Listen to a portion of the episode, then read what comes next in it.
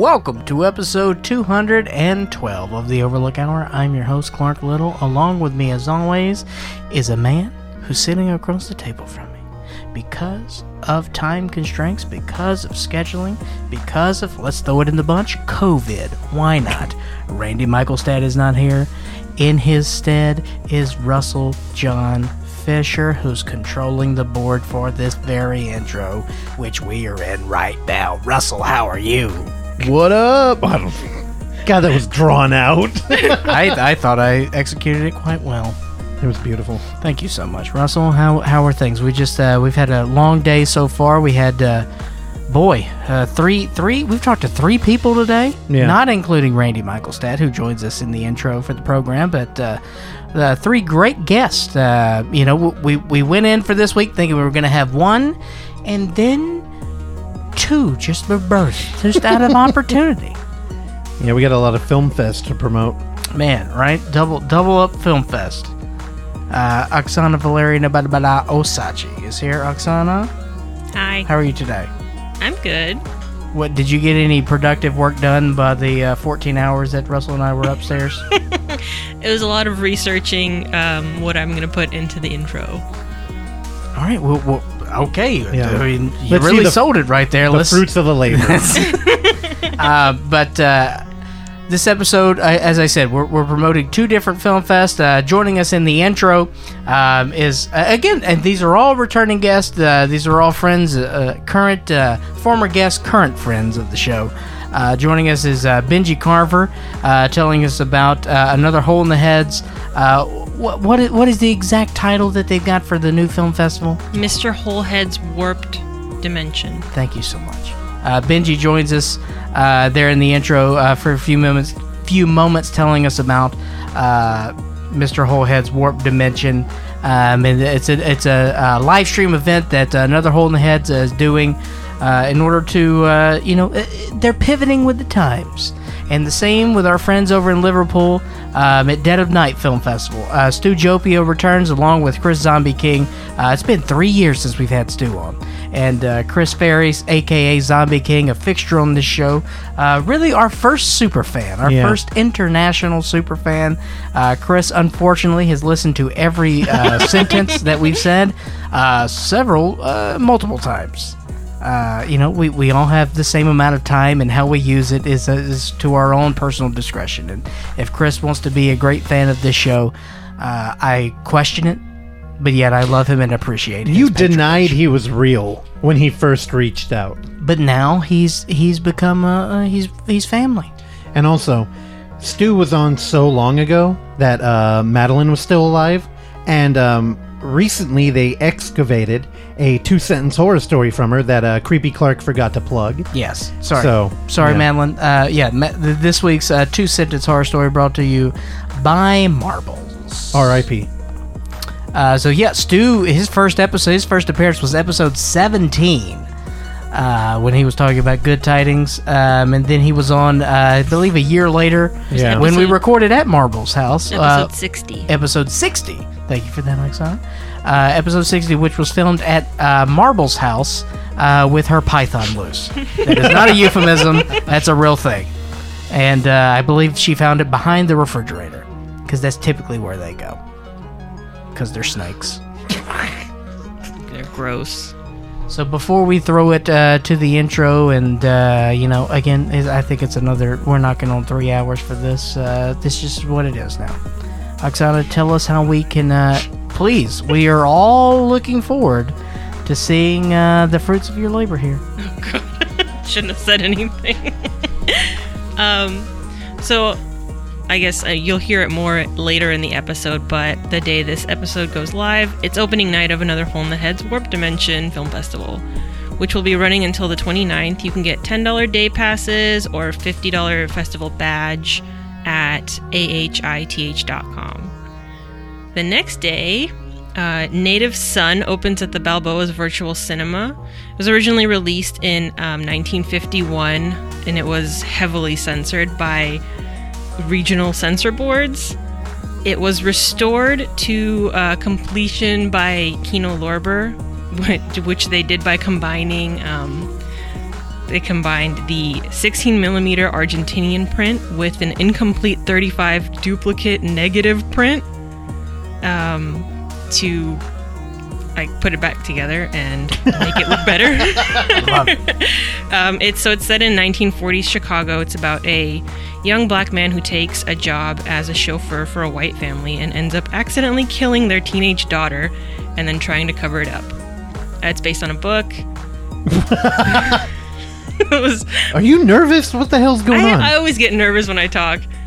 Um, You've done it for uh, 212 times. and it's, it does not get easier. So, um, yeah, it's based on a book that came out in 1940, I think. So, Ugh. so that's going to be at the Balboa um, Virtual Cinema. The next day, um, Saturday the Yeah, it's a Richard Richard Wright novel. Yeah, oh, I've, I've never read any of his books. He's I never nev- wrong. I did not read Native Son, but I did read Black Boy um, as a young white boy. uh, so yeah, it's Richard Wright. I wanted to confirm that. I wasn't sure if it was Richard Wright, but uh, it was. Okay, continue. Yes, it was. Um, so this week should have been opening sometime this week because I've seen conflicting dates online. Um, it should be opening night of Fantastic Fest, which was canceled and removed from their website, and then subsequently went virtual and was put up on another website. Um, so starting the 26th until October 1st, they're going to be doing live screenings um, and they're mostly free. You guys, what? I don't know. You guys like I'm blanking right now on all my notes. Um, so There's words. Yeah, what you the- have the ability to read, so you just combine those two things. so all you need is an Alamo on demand account. You reserve your spot. Um, some of them are limited and might fill up, but um, that was partially what I was doing before while you guys were recording. Is I set up my own. I didn't have an Alamo on demand account, so I set one up and um, reserved a couple movies, which I guess are just going to show up um, the day that they air. They hell air yeah. live. So a lot of them, I think they're free if you watch them live, but you have to like rent them if you miss the live screening. So What did you rent? Is it cat related? no, I don't think Alright. they had any cat related movies. Good. I didn't write down any of the stuff I any of the stuff I reserved. Um, but so if you go to it's Alamo on demand, um, all you need is to set up an account. For any questions, queries, concerns, or comments, please direct those to podcast at overlooktheatre.com. Stitcher, Google Play, iTunes, the other one. Find us, like us, comment, tell a friend, tell an enemy. It's not even my business what you do on your own personal time. The Overlook Hour is available on Facebook as The Overlook Hour. The Overlook Hour is available on Instagram as The Overlook Theater. And The Overlook Hour is available on Twitter as The Overlook Hour. Find us, like us, comment, tell a friend, tell an enemy. Russell. Uh, download Amazon Music. We're there too. Yes, we are.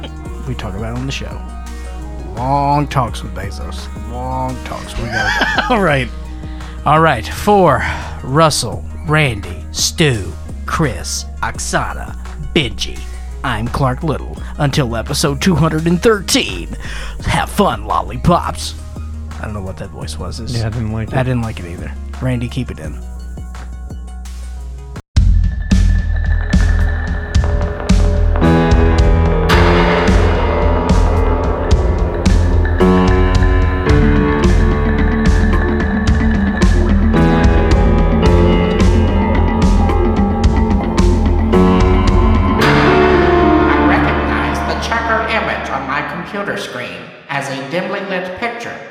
Of my own office, with myself seated at my desk. The caption above read, Select all squares with ghosts in them. What a creepy tale. Did you like that, Randy? I did. Also, does that mean that the person in the square is a square too? Is that a joke? Beauty is in the eye of the beholder. Speaking Got to select all squares. Speaking of beauties, what are you doing later, Randy? You want Oh. to hang out or something? Absolutely nothing. I've not seen anyone in months. What about me? I just be hanging out in my basement later. Um, I don't know how I feel about going into a stranger's basement. I know I'm like 32 years old, but Stranger, I've been on the show for three weeks now. yeah, that's true. I guess I, I've met your I've met your uh your audio body, but not your corporeal body. It's the same. It, he's looked pretty good looking. I don't. I I, I guess I'll I'll I'm I'll like take the your- size Danny DeVito. With I can be talked into anything. So if we just keep talking, I'll probably just do it. All right, this conversation bores me. Goodbye. All right, Randy. I think you just blew it. He had a good opportunity to get laid there. Yeah, man, he was down on the party. And you know, uh h- how do you describe uh creepy Clark? Um he's got three legs, if you know what I mean. Randy, you still there? He- He's got a tripod. oh yeah. Yeah, with a Zencastr. I don't know. Got to flick that pod beam. Oh damn. Oh, All right, Randy. we need a cue for that. Uh, yeah. Oh, I'll I'll isolate it later. um. Well, fuck. What have you been up to, Randy? I haven't talked to you. I talk to Clark every day. Unfortunately, Not much, man. You know, same old shit. You got movies to talk about later. Yeah. one, of, one of us doesn't really. I uh, I signed up for another streaming service this week, so I have access to Kanopy through my uh, library card. Yeah. That that's free though. whoa, right? bro, Yeah. you got a library card? I did. They actually make it really easy for you to do so from your computer now. You just like fill out a, a form and then you email your local library and say, "Hey, uh, here's my form. I would like a card, please." that sounds like too much work. I have a library card from 20 years ago. Does that count? Yeah, I don't know if that'll work or not. You could Mm. try it. Also, I may have an overdue book. Uh, overdue book. an from- overdope. An overdue book. 20 years ago. I All right. probably do too, but I have a. I'm in a new library now, so maybe they overlooked it. yeah. Hey, Oh, overlook out. keeping hour. it on brand, baby. All right. You got anything you want to talk about up top? um, yes. Uh, do you want to go right into that, or do you want to talk no, about? you know, I should plug. I should plug that uh, we're on a new platform now, and I know everybody's been waiting for this one. Actually, I'm very confused, and I don't know who's actually going to listen to this. But we're now on Amazon Music, Randy. Oh, cool. Now, ladies and gentlemen, we should say that this is actually a big announcement that Russell's actually underselling this, that, that we have been in talks with Bezos and his team for quite some time uh, for this move. And, you know, we, we got hung up on some, uh, of, of course, there were some contract negotiations that, um, you know, either one of us wasn't going to budge. And frankly, um, this took several months and a lot of hard work, a lot of uh, blood, sweat, and tears uh, over getting this. Uh, finally, Bezos realized that he needs us. Um, and again, after these these very long negotiations, uh, we were able to uh, to get the demands that we needed. Yeah, and um, like Rogan will soon be canceled as they pull us from her platform. But yeah, Amazon. Uh, if you pay seven ninety nine a month, you can listen to Amazon Music. But again, if you listen to this show, you probably got Amazon Prime, and you can listen to it for free. I'll be honest. I tried to figure out how to find our podcast on there. I couldn't do it. Actually, it just asked. it asked me for our for our password. What a great selling. I know, right? I, I went on there and it was like, oh, you want to log into Amazon Prime? What's the password? And then I locked myself out. And you know, when you lock yourself out, the next step is you want to create a new one. And then I just imagined every fucking TV in this house, all the computers need to re-log in with the new. I was like, no, fuck it. So I don't know. If if somebody figures it out, let me know. Don't look at me. you know I'm not going to figure it Well, out. I don't listen I to the just show. talked about how I can't get the email ding to get off on my computer. I know. We'll figure it out though. Also, My- it is a Mac. So- My sister regularly uses Amazon Music rather than Apple or Spotify, so I'll see if she can find it. oh shit. Oh, You're gonna have to apologize to her. D- Does she have an iPhone? Uh no, she's got an Android. Well, th- th- there we go. There we go. I I was I briefly, and this is not something that I openly admit. So you know, I feel like I'm in safe company right now. But I was a subscriber for to Amazon Music for one month after I had uh, gotten my uh, Alexa for free because I gave my mother a doorbell for Christmas and it came with that. Um, Alexa's the worst, by the way. I know. I hear. You you fight with her like you're dating. She she hogs the Bluetooth. I could be listening to my headphones and then the it will go out because it, it went over to Alexa. She She's steals reach. it. Yeah. I have to go and change it again. Why did you get it? Just because it was free? It was free. Why is it on? and I didn't give it to my mother because I would rather them spy on me than my mother because I'm protecting my mother. You thought it was cool, and you're like, "This is tight." I didn't pay a dime for it. It came know. with the ring doorbell. Why'd, why'd you turn it on? It was a package. Here's the thing: it didn't. When I moved in this house, I did not compare it with the um, Wi-Fi for a year, and then something happened, and I had to pair it with the Wi-Fi, and now it's just ruining my life. now it's everywhere. if you use it as a Bluetooth, it's fine. She talks to you while you're driving your car. yeah, I gotta, I gotta deprogram it. Yeah, so Amazon Prime. There, there's our plug. All right, so we have a, a, a interesting. We got a special intro for you this week. So in a few moments, uh, Benji Carver, who's been on the show before, uh, Benji, local filmmaker. He's got uh, he's had uh, one. How many films has he shown enough? Just one? Uh, woo, maybe two. I don't know. I think one. God, it feels like a decade ago, It it honestly, Yeah. it's just it's like a lifetime ago. it does. Um, Benji's going to be joining us because he's uh, he's hosting a special event uh, through another Hole in the Head Film Festival. So he's going to be coming on here in a few moments uh, to tell us about that. So we're going to take a quick break when he joins us. Uh, but we got a few more things that I think we can knock out before Benji joins us on the show. One of those things is a segment that uh, we've done a few times. Uh, the anytime that we get an email, we want to share that with you. So uh, we have our female bag because we want to be all inclusive. Uh, the female bag this week is from at Fat Boy Scootin on Instagram. Hell yeah. uh, Fat Boys says, First off, I am a huge fan of the podcast. Listen every week, but due to what Clark said with his violin skills, I would like to know where to send a violin to hear Clark play Twinkle Twinkle Little Star. Please advise and keep up the amazing work. Love what you guys and lady are doing. Keep up the great work. Well, thank you, Fat Boy Scootin. Um, so, Fat Boys, let me tell you something yes, it, it is 100% true that from ages three to seven, I played the violin. And uh, when I started playing the violin, you start off just holding, learning how to hold it. So my mother made uh, like a little stock violin made out of a cereal box and a ruler. no way. So you can learn like neck placement. Yeah. It's all very important and and you know finger control and all that stuff. So I have not played the violin in nearly 30 years. so I can, that was a gross exaggeration. Please do not send a violin. I don't know. I feel like we double down on that. If he sends you a fucking violin, you learn how to play Twinkle Twinkle. If he sends a violin, then yes, I will do it. Now my sister, she kept up with it more than I did. Um, now just between us, and I don't think she's going to fight it. I was much more talented, but she kept up with it. Um, I don't think she does anymore. But uh, we still have some violins. Uh, I believe I still have my first violin, which is a tiny, tiny violin. you you have it at your parents' house? Yeah, my Or mom's got it. next to your fedora. God, that's a bit. I don't even think it ever was on the show. It was on the show a lot. You would not let it go. Oh, okay, good. Ah, fucking fedoras are dumb. I left my fedora in Mississippi. I still stand by my fedora. That's a nice fedora. what do you have against fedoras? They're dumb. what about the little Newsies hat?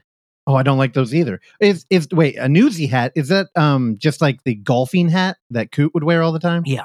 I fucking hate those too. I used to have one of those. Did not. It did. Uh. uh I'm not a hat fan. I didn't like it. I'm a huge hat fan. I used to be. Love hats. I think there's a our high school did a senior night video, and I think you can see me in a beanie and a hoodie matching, uh, both red stained, spelled incorrectly.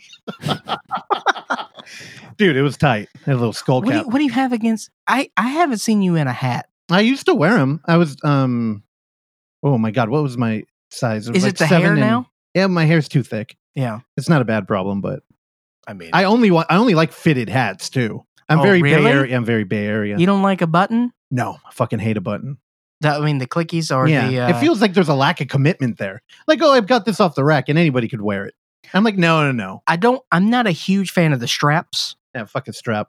The trucker bullshit. Yeah, I'm not a it, fan. it turns into I I, I like I, I why do I need a Weebelo badge to learn how to Yeah. fucking tighten my cap a little bit because I got a haircut.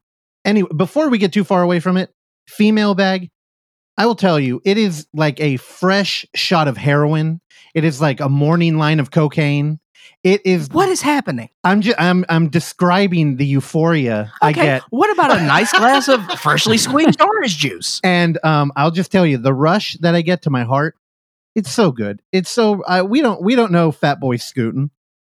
Uh or maybe we do. Well, I, I have no idea.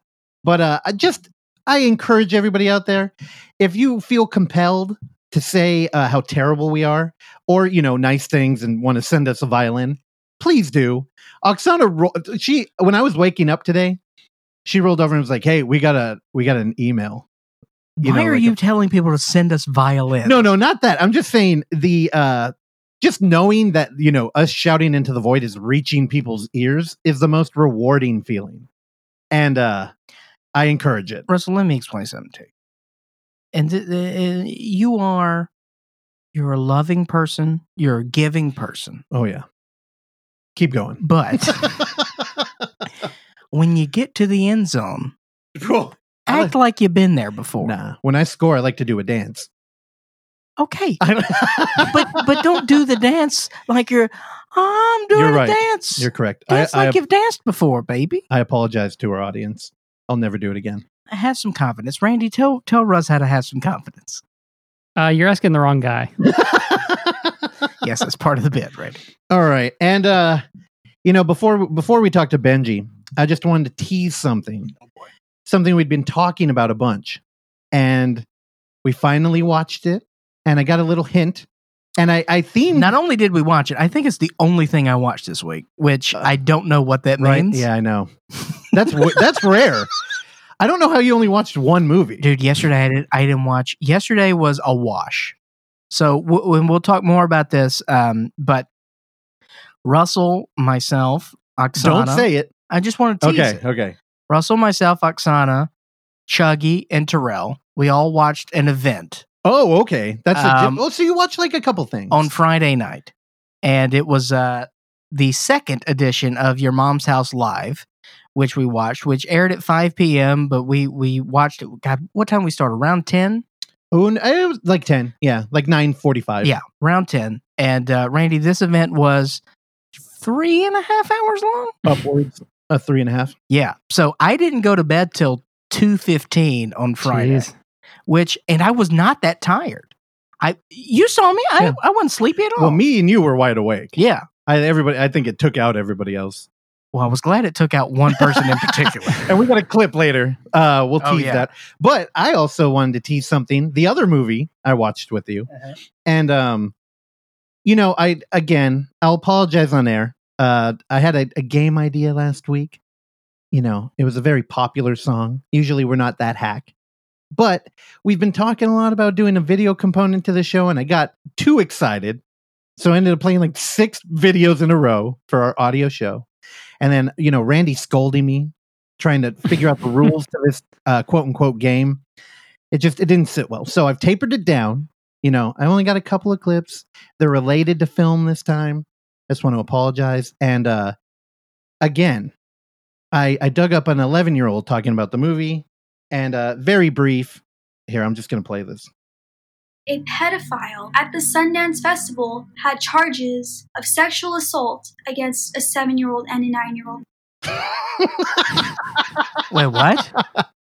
a pedophile at the Sundance Film Festival had charges against a. I already forgot. No, but I thought you said an oh an eleven year 11-year-old. old mate talked said. Oh this. yes, that girl is clearly. Uh, she might even be younger than those kids that were assaulted.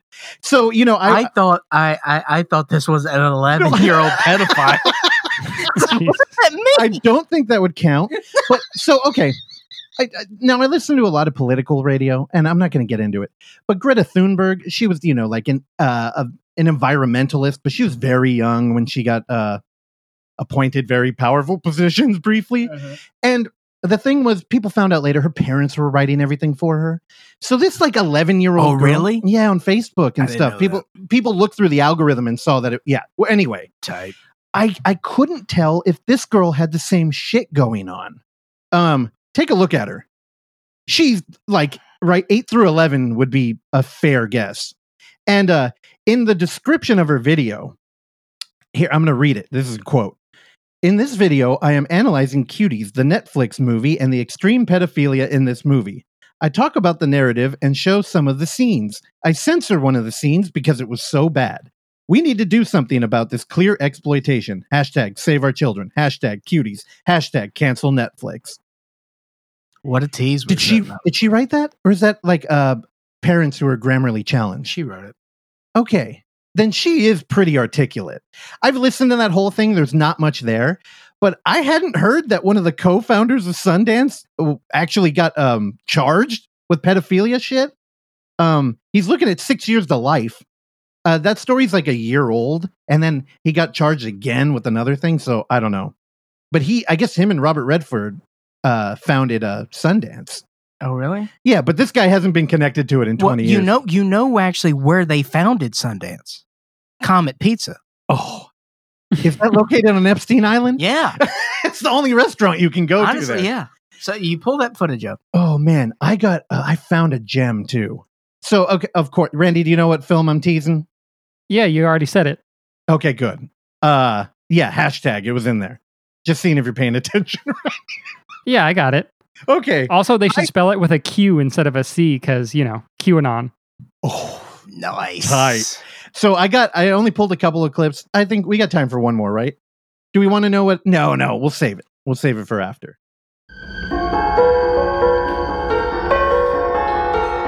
Welcome back. Uh, we've got our guest on for this intro.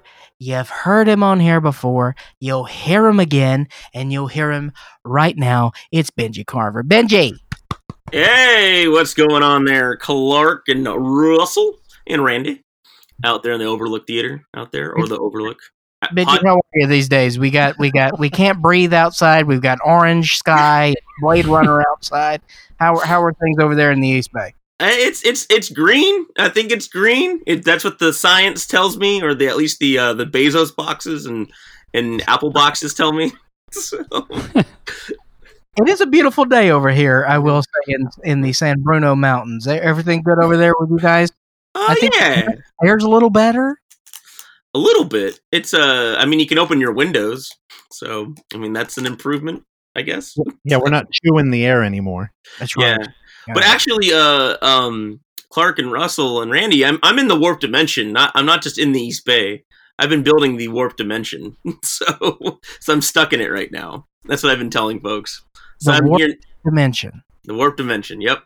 What, tell Uh, us a little bit about that.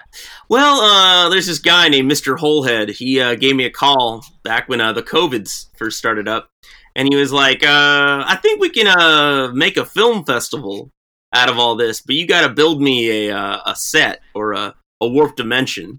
And uh, and then it kind of came from there.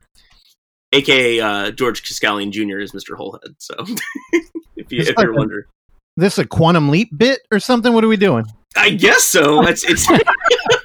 I'm just gonna massaging it in. because I, I'm not the most technologically savvy person. So if someone were to, uh, uh, and, and Benji, I think you are uh, much more technically uh, uh, intelligent than I am in this regard. So I'm glad that the burden is with you and not with me. Because if someone were say, you know, build me a warp dimension, I just don't know if I have the bandwidth for that. I don't know how much RAM that uses. So what are the responsibilities with constructing a warp dimension for Mister Holehead? Um, lots and lots of cardboard boxes for for one. Oh. Um, building and Christmas lights or Halloween lights, depending on what you got in the in the Christmas. Wait, wait, wait, wait, stop. What do you mean? Is there a difference between Halloween lights and, and Christmas lights? Aren't they just lights? Um, they're different in color and shade and in filter. yeah, so- it makes sense that you don't know because you're colorblind. Christmas lights are every color. No. Yes. Usually white, blue, red, green, What other colors are there? orange. Orange is the same. I'm colorblind. and purple and purple. Don't forget It's purple. all a beautiful cornucopia. It's No, uh, it's I- like candy corn. So Cornucopia is pretty good. anyway, so Benji, you- you're not just doing a bit. You're actually like what? You're transforming a uh, dungeon you had in your place into a YouTube live stream stage or what's going on? Yeah, so it's um it's live via Zoom webinar, and um Mr. Hole, aka uh, George Castallion Jr. of Another Hole in the Head presents. Um, him and I are coming together, and we've been essentially just going to transform the internets uh, from September 24th to the 29th live via Zoom webinar. So, so yeah. So what you're hosting this, you're showing films. What's going? What what is the the entails of the event? Behold, I'm not happy with that sentence. it's it's been, it's been a wild ride because uh, we are actually having a free preview night. This probably doesn't count for the this this podcast, um, but that's uh, tonight at 5 p.m. We Yeah. attempted yesterday to have it at five, but uh, the warp dimension just wasn't ready for it. But um, but what we have is over 140 shorts and features um, that are coming to you live one time only uh, on the September 24th through 29th. So we have uh, things, a lot of things from Troma, uh, documentaries like VHS Massacre 2, um, Troma's feature filmmakers to be reckoned with, a whole slab of uh, short films uh, from the new new people back out there in uh, the East Coast, and uh, as well as uh, the Slashing, the Final Beginning, aka the Slashing 2, and Mutant Blast, the award-winning uh, international troma film, as well. Uh, that'll be on Monday at 9 p.m. Uh, at the 28th. Uh, additional to that, yeah, um, a whole bunch of other programs as well. Things that we titled for shorts, uh, the standard assorted flavors. If you know the Another Hole in the Head Film Festival, that is a a deep one of our deep cuts. Uh, I call them. And uh, some great other features such as Backwoods, a film shot in Mobile, Alabama, and just a bunch of horny teenagers getting slashed up uh, in the backwoods of Mobile, Alabama. And uh, Whoa, Baby, hold on. me tell you something right now. Hold. I've been in the backwoods of Mobile, Alabama. That's not somewhere you want to be. well, we got a movie coming right from you live. Um, Hey, on, uh, So, Friday. uh, have you seen the whole collection that you're showing? so I have not seen every single one. It's over 140 shorts and features that we've looked through. So it's uh, us and a few others that have checked through it. But I have two uh, programs that I just made called Benji's Cosmic Finds one and two.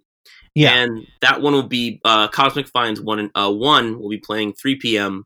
Uh, Pacific Standard Time, I should say, also since it's live on the internets. Um, on Saturday the 26th, and then uh, 5 p.m. on Monday the 28th. Uh, Benji's uh, Cosmic Finds 2, and that one's more of my international kind of find uh, stuff we have from Mexico and Indonesia and whatnot. And that one's that one's the feel good one, the feel good, uh, the feel good one. The first one is a uh, kind of a mixture of what what I learned from. This is very much inspired by uh, Tom Green's uh, show in some ways. I feel, and this uh, the first uh, Cosmic Finds was uh, made out of um, my watching ni- late '90s, 2000s MTV Total Request Live, the Tom Green show, and all that. So- and just So are these are these shorts or clips that you've curated and put into this block? Yes, the, the the these are mostly short films. There's a couple that are like two two three minute clips of like trailer parks that are in like Melbourne, Australia, and stuff like that, and uh, skate skate parks in in Michigan. That's a great one. Uh, the saga of the J Boys Snapolis, which is an experimental I- essay. I opened that up right now, and I was going to ask you about it. Can you talk a little bit about that? Um, Snapolis, the the, sh- the short that short, or Yeah. yeah. So it's interesting. Snipolis, uh, is it it's Snipolis or Snapolis? I should know. Um, um, so uh, for that one, which is interesting, uh, it came to me. I didn't see it originally in our submissions, uh, but another of our programmer, Romany Adams, was like, "I think you might like this. This seems to be up your age group, alley, or something like that." Um, and so with Snipolis, it's essentially in this genre of films that have been kind of slowly getting more acknowledged, called experimental essay films, and particularly they are considered documentaries. On top of that, uh, primarily, you can maybe make an experimental essay that's fictionalized recreation, maybe go the Errol Morris route, uh, per se.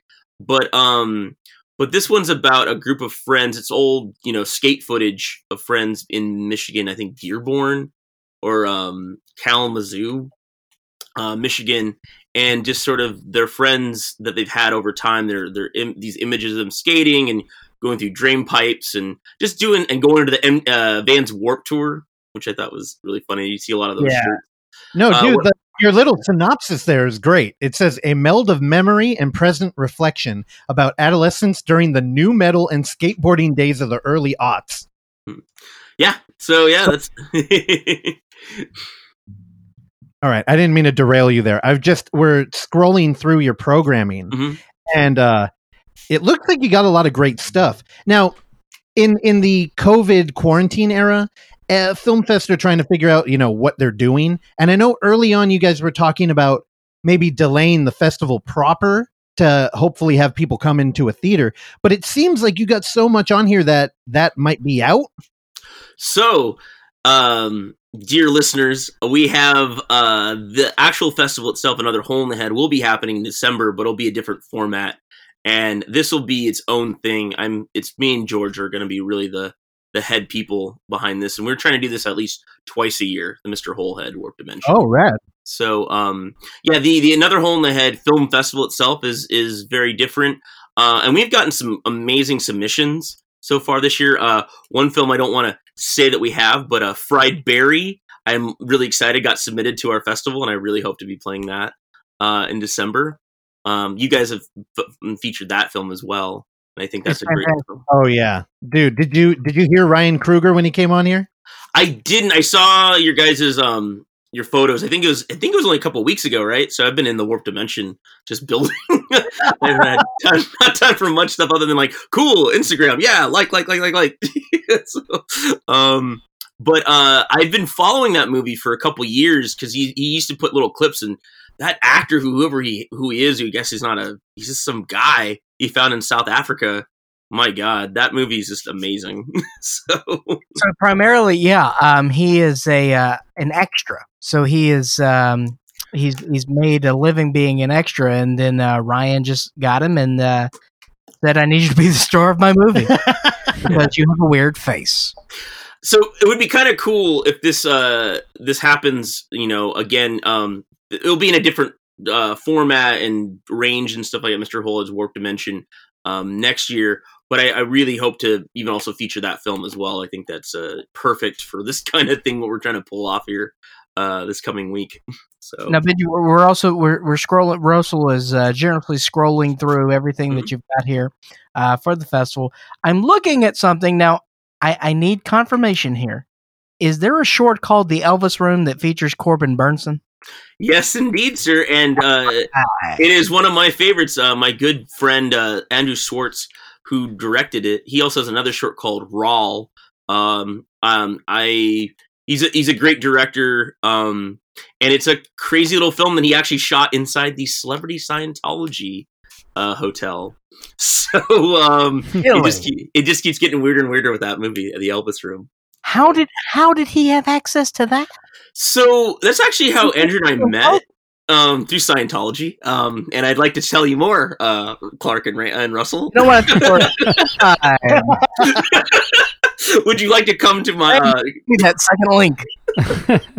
no. Um. So, um, Andrew came to the festival of Another Hole in the Head 2017 with this short, The Elvis Room, and um, uh, we were doing the Q and A, and everyone was like, "Where did you get this hotel?"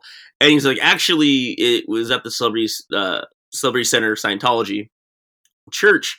And I was like, "Oh man, like okay, this guy's into some weird stuff." Um, and he's actually there is a hotel that regular good old folks like ourselves, Randy, Russell, Clark, we can go in and check in, and we don't have to, you know, take a an hour tour of that video or whatever, um, to you know, and able to access this. But essentially, it's a it's a regular hotel that's very you know old school style because it used to be uh, in old Hollywood used as a hotel for a lot of celebrities before Scientology uh, owned it. And uh, yeah, he he's just um, he has a lot of film connections. Andrew, um, he used to be Wes Craven's uh, assistant for many years as well, so uh, he was able to shoot inside there um, for the Elvis room. So Perfect. All right. So how how can people So what's the deal? Do you get individual tickets? You get the whole thing? How's this work, Ben?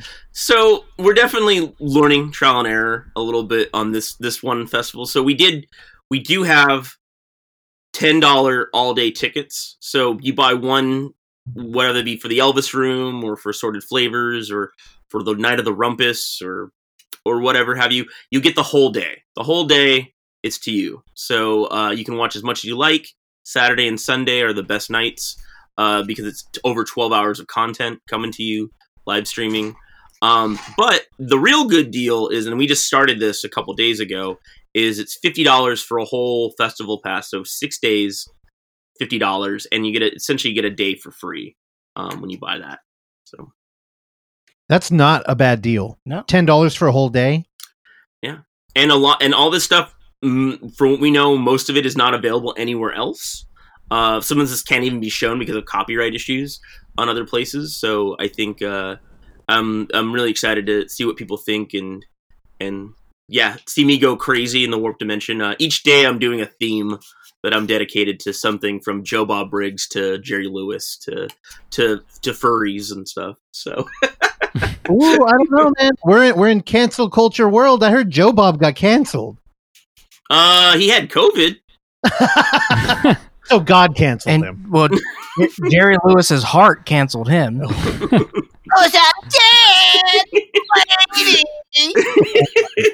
um, I thought it was his five kids that he disowned. Did he?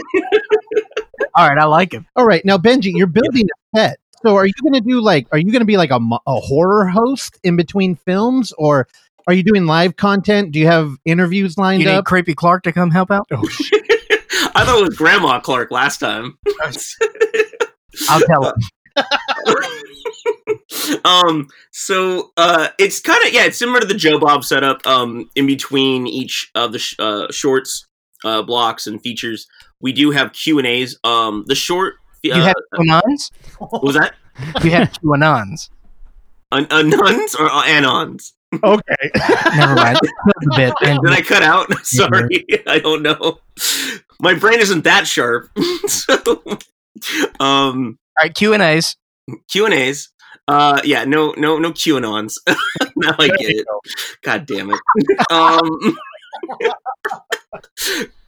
um, and uh, so, oh, sorry, I was going to do a bit. Uh, we're not showing cuties, okay? So just, just leave me alone. so, Oh, um, All right, you brought it up. Have you, You seen? brought it Have you seen Cuties? um, my girlfriend has. She actually said it was pretty good. So, We'll be Um, talking about it more, but yeah, give it a go. yeah. You have to listen to our podcast again, Benji, because we're going to break it down later. oh my lord. No, no, Well, no, we here's have, a movie. Here's a movie that I wanted to talk about that definitely got on the the the 4chan is uh, Murder Death Koreatown. Uh, I, I do love that movie that you guys f- both featured at the Unnamed Film Festival. hell yeah. Oh my god, that that movie's amazing. Yeah, I- Um, Q is actually an executive producer, so oh, they- I would- I'm not surprised. so, So yeah, Um, Benji. Now you're you're saying that you're doing this via Zoom, right? Mhm.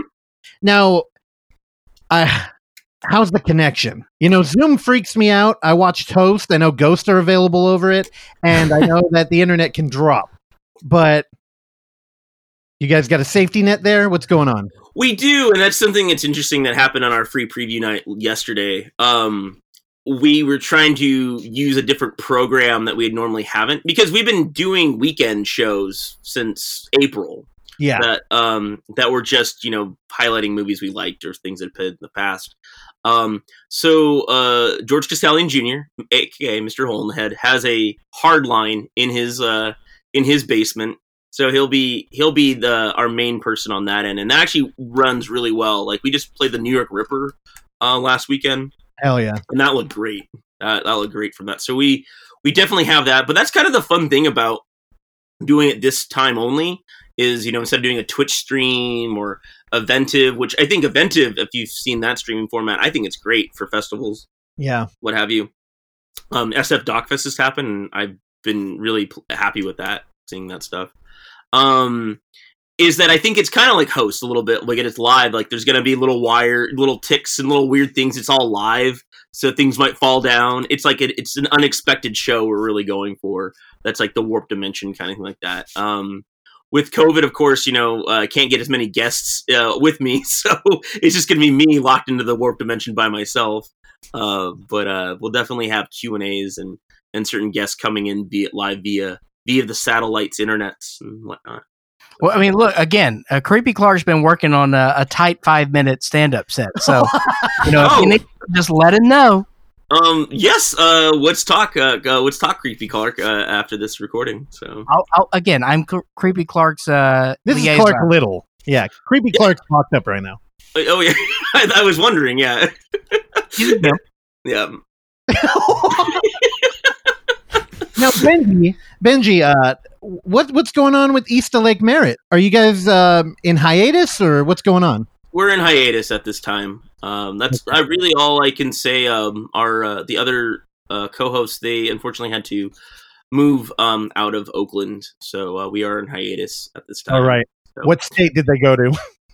Um, no, they went down to San Diego, which is I guess its own state because I guess everything's open down there. Wow. So. Is it really? They traded teams, huh? They went from blue to red. I did. I I guess so. They're from they're from that area originally. So um so yeah, so we will be back um probably with a different name since we won't be broadcasting out of the east of Lake Merritt Oakland apartment uh that yeah. we so um San Diego quite far away from Lake Merritt. I my suggestion for a title, which I think is why they're like, I don't know what, what we're doing with this, is was three men and a little podcast. But um, I don't know if there's someone that has that. So maybe QAnon wouldn't like that either. So, so um, but um, I have been doing um the Kid Glove Killer Hour, which um we'll be highlighting more, but that's like a Zoom interview Q and A um, video, and one came up. Uh, we did the Violent Kind 10 year anniversary for with another hole in the head, and uh, that's up on YouTube. So that's that's kind of like a splinter off of East of Lake Merritt. So oh, nice, and that that's all on YouTube. That's on YouTube. Kid Glove Killer Hour is the uh, is the moniker or the name at tag, what have you. Well, Benji, one more time, uh, tell us uh, the link for the, the fest, what the dates are, and uh, how you can uh, check it out. Yes, indeed, uh, little Clark, not creepy Clark, right? so, um, we have uh, Mr. Hole in the Head's Warp Dimension coming to you live online, six days only at um, ahith.com and at via live via Zoom webinar, and it will be from September 24th to 29th. Uh, six days only, this version of it. It's going to be a wild, wild ride. We got movies from all over the world and from troma and stuff that makes you scream, makes you hurl, makes you scared, makes you laugh, makes you cry, and just makes you feel like little burning inside. So there you go. burn the burn could be good, the burn could be bad. I don't know. It's an interpretation it's bad, of your position. All perspective well, Benji, uh, thanks so much for coming on, man. Uh, this is so this much. is great. This is a great thing. I'm I'm glad that you guys are are pivoting with the times, trying to figure out how people can, uh, you know, continue with, uh, uh, you know, this film festival lifestyle that we're, we're, accustomed to here in the Bay Area. So you got to go out and find different avenues. And I, I'm super excited that you guys are thinking outside the box and and having things like this available. Thank, thank you, and thanks for having me on because it's we're in the new world, man. It's all it's all happening. So, I haven't. I mean, I've seen you. I think as recently as I've seen Randy. So, you know, sounds about right. Yeah, that's how that's how the world is, man. Randy Randy doesn't want to come and hang out anymore. well, you know, it's uh, but Randy cares. It, it, that's the that's the first time when doesn't someone doesn't want to hang out with you, they care. so, yeah, this is true. So, all right, Benji, thanks so much, man. All right, see you guys. All right, well, thank you to Benji uh, for joining us for uh, you know the the hole in the head. Uh, that's great. As I said, uh, you know we we gotta be creative in these times. We gotta find new venues, and I'm glad that he and George. Uh, you know, have, have got this avenue to go down. Is Benji's going to be hosting uh, the event for two weeks? Yeah, it's wild. Yeah, and we were on a we were on a pretty tight time limit today. So there are three things that didn't come up in that interview that I think are super important. At least they would sell me on a ticket. One, Zoom is notorious for just not being a great platform. And I checked out a couple of their live streams um, earlier in the year, and they, you know, there's some issues with the streaming. So I asked him after we recorded, hey, so when it goes down, is it going to cut to you in like the basement with a live camera and you're going to try and do bits to keep people entertained? And he said, yeah, totally. It happened last night. So it's going to be like public access where you're kind of hoping for a train wreck and then you get Benji like scrambling to do something. I'm sold. I think that's a great idea. Two, they are going to have a chat box. He also told me that um, there's a different kind of Zoom meeting that they did before, where people were photobombing uh, genitalia and uh, people were doxing people in there. Oh boy. So that got kind of shut down, and they're doing a new version where I think they can control it a little bit. But anyway, there's going to be a live chat uh, that you can turn off. Um, and then George, who he mentioned three times, who we've tried to get on the show because he's very times. similar to Bloody Mary. Well, George, if you've ever been to another hole in the head out here, he's the guy that does everything. He's kind of the face of it, but he's also kind of a Randy, like super introverted, really polite, and he's just there. George is a cool dude, and I love him, and uh, he feels comfortable around us. He's actually come over here and watched a movie. You also love Randy, I do, oh yeah, I love Randy a lot. Randy's uh, he's a good looking but guy. Randy, Randy, I know Creepy Clark hit on. it. I know. Randy had nothing to do with it. Um. Anyway, George uh, is going to be on camera. Now, if you've watched any of the previous Another Hole in the Head zooms, George is a uh, he's a nervous dude, kind of like me, and I think social settings aren't uh, his strong suit. So he'll hold it and he walks around the room in circles, like pacing nervously. Yeah. It's going to be worth it. I think it's going to be a good time. Great. Well, you know what else is a good time? When Randy Michaelstadt tells us what movies he saw over the weekend. oh, Randy, you watched this movie? I almost saw this yesterday. Oh my god, I cannot have this monitor sharing thing Why? Because you do things like that. I think it's great. we Uh, talk. We talking alone? Sorry, I lost you for a minute. we're talking alone. Yeah, uh, Alone is a 2020 film uh, directed by John Hyams. Uh, Now, it you said is. it's a 2020 film. Did you realize that in hindsight? Uh, I did, yes, and I was Oh, wearing my that's a good glasses, so joke. my Where's the- vision was closer to 2020. Where's the rim shot? That was a good joke. I don't have a rim shot. Why? Uh, yes, I believe this just came out on VOD this weekend, uh, directed by John Hyams. Um, it is a thriller that takes place in the Pacific Northwest um, about this girl named Jessica who is uh, newly widowed. And you see her packing up all of her stuff, uh, trying to get away from uh, where, you know, she was living uh, currently. So she's packed up her car and a U-Haul and she's she's going through through the Oh, forest of the Pacific Randy. Northwest. And uh yeah, she gets into, you know, one of those situations where you're on a two-lane highway and you're trying to pass somebody cuz they're driving terribly, you're driving really slow. And she tries to pass them and uh the person starts speeding up and they almost get into a wreck.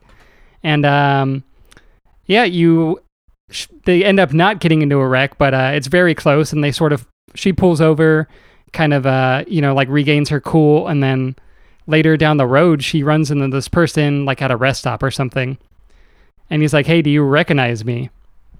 And so he kind of confronts her there, and then uh, he's like, "Oh yeah, sorry, I was just like on my cell phone. I didn't realize someone was passing me." Um, and she's like, "Oh, okay, yeah, yeah, that's yeah, whatever." Uh, and then she kind of like takes off. Um, and then later on, they see each other again, so she kind of starts to get paranoid. Um, you know that this person is following her, and she is, uh, you know, a woman in the middle of the forest of Oregon driving by herself. And uh, yeah, turns out this guy is sort of a uh, a serial killer of sorts.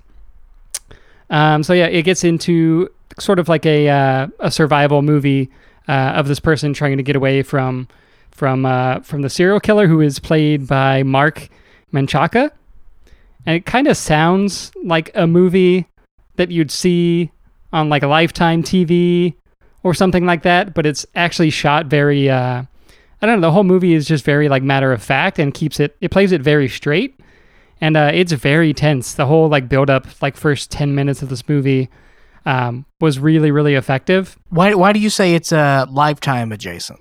I don't know. It just sounds like oh, this girl gets kidnapped and then you know she survives, and there's this crazy creepy serial killer guy with a mustache. All right. That's Um, yeah, and uh, yeah, Mark Menchaca, who plays the man, uh, is a, a mustache a mustache wearing man. Um, Mark Manchaka, Mark Manchaka, where are you? Oh, he's from uh, Bloodline, oh, is he? isn't he? I don't know. I ha- I didn't know.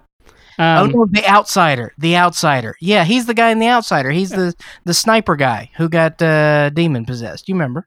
okay, yeah, I never finished the show.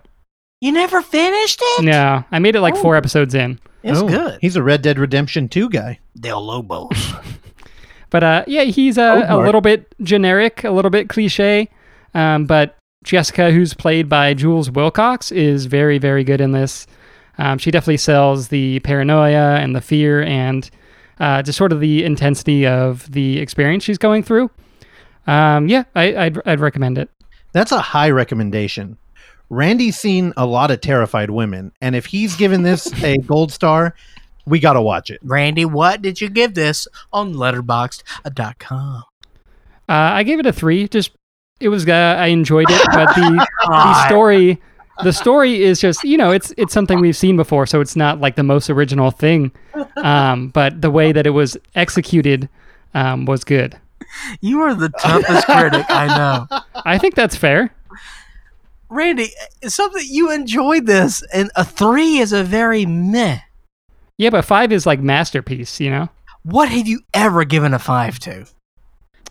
I don't know. 2001: A Space Odyssey. Phantom Thread?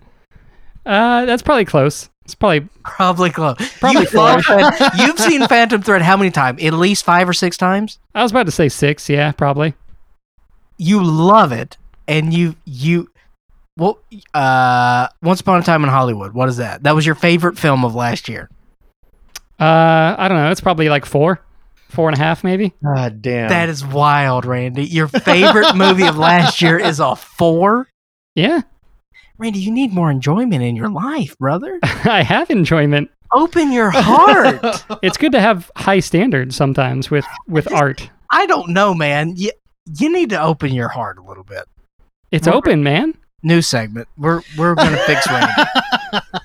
I don't know. You know, so with the Overlook Theater, I would run into this problem a lot where we're trying to negotiate a group of people rating a movie on a one to five star rating system and all coming to an agreement on what the stars meant. Yeah. And um, Eddie the Gamer Ghoul again. That fool refused to give a movie a five. And he's like, Well, I've never seen a perfect film. And Dan was there, and he's the math mage. Again, these are people who all, you know, contribute to the Overlook Theater in some way, not necessarily this show. And Dan was just like, Then you're doing it wrong. And he was like, It's for you, your perfect movie. Yeah. And then he was like, I don't know, Star Wars, that I'm nostalgic there. And it's like, it can't be nostalgia Nostalgia. it is a really tough thing and i think randy carries the burden of the world of all the critics on his back and he's like if i give fucking uh, friday the 13th a five star rating they're gonna think less of me because this movie's clearly not perfect I don't know. I don't. Randy, do, do you have that? Do you carry the burden of other critics? Not really. And I will say that in my defense, I also don't give many one stars. that is true. You know, so That is I true. most of my reviews are in between like Two and three. two and a half to three and a half. Yeah. yeah and you know if if we were talking um half a year ago i may have critiqued you in um curating the films that you watch in kind of a safe way but you've been diving into horror and not loving a lot of them so that's fair yeah, but he loved Driller Killer. Yeah, I know. Yeah. He got like four stars. I think it was three and a half. Do you do a half star, Randy? uh, yeah. I don't Oh. do the half stars. I used to go one to four. Half is important. Because I honestly think that alone would be a three and a half for Randy, which is kind of like it's, you know, it was fun. It really comes down to would you recommend it? A three for me is like only if I think your dumbass will like this boring movie, I would recommend it. Three and a half is kind of like, hey, take a chance on it. It was pretty good. But I, I'm not going to buy Take it. a chance. What are you, ABBA or something? Oh my god. Now, Randy, you said that this is a thriller. Uh, that is Russell's least favorite uh, subgenre. Do you Indeed. think- would you recommend this to one Russell F- John Fisher? Yeah, I think you would like it. Now, the, All right, let's watch it. the thing I worry about with thriller, uh, what's the rating we got here? It's an R. That's a good question. I didn't even look, but I would assume R. Th- you know, thrillers are usually kind of a boiled down horror movie Yeah, where it's Yeah. kind of like, hey, we're going to make money here. yeah. And Can, uh, be, can be. I kind of want no limits. You know, I'm an unearthed guy at the end of the day. Oh boy. All right, Randy. Uh, let's switch gears to uh, talk about uh, Frederick Wiseman and his giant ears in his new 18-hour documentary. Uh, so this is not his new one. His new one is called City Hall. It's playing New York Film Festival, I think, next week. I have a ticket for it, and I'm pretty excited. Fact check. Um, Gotcha. But uh, I, I recently, I recently got a library card and signed up for Kanopy, Ooh, And they have- start the alert for that. and they have the a ton of Frederick Wiseman documentaries on there. And I've only ever seen a few, uh, but I really dig them. So of course, they're on Kanopy. Frederick Wiseman is a human library. Pedophile. God. Yeah, man. But I like uh, I like uh, I like watching a library sometimes.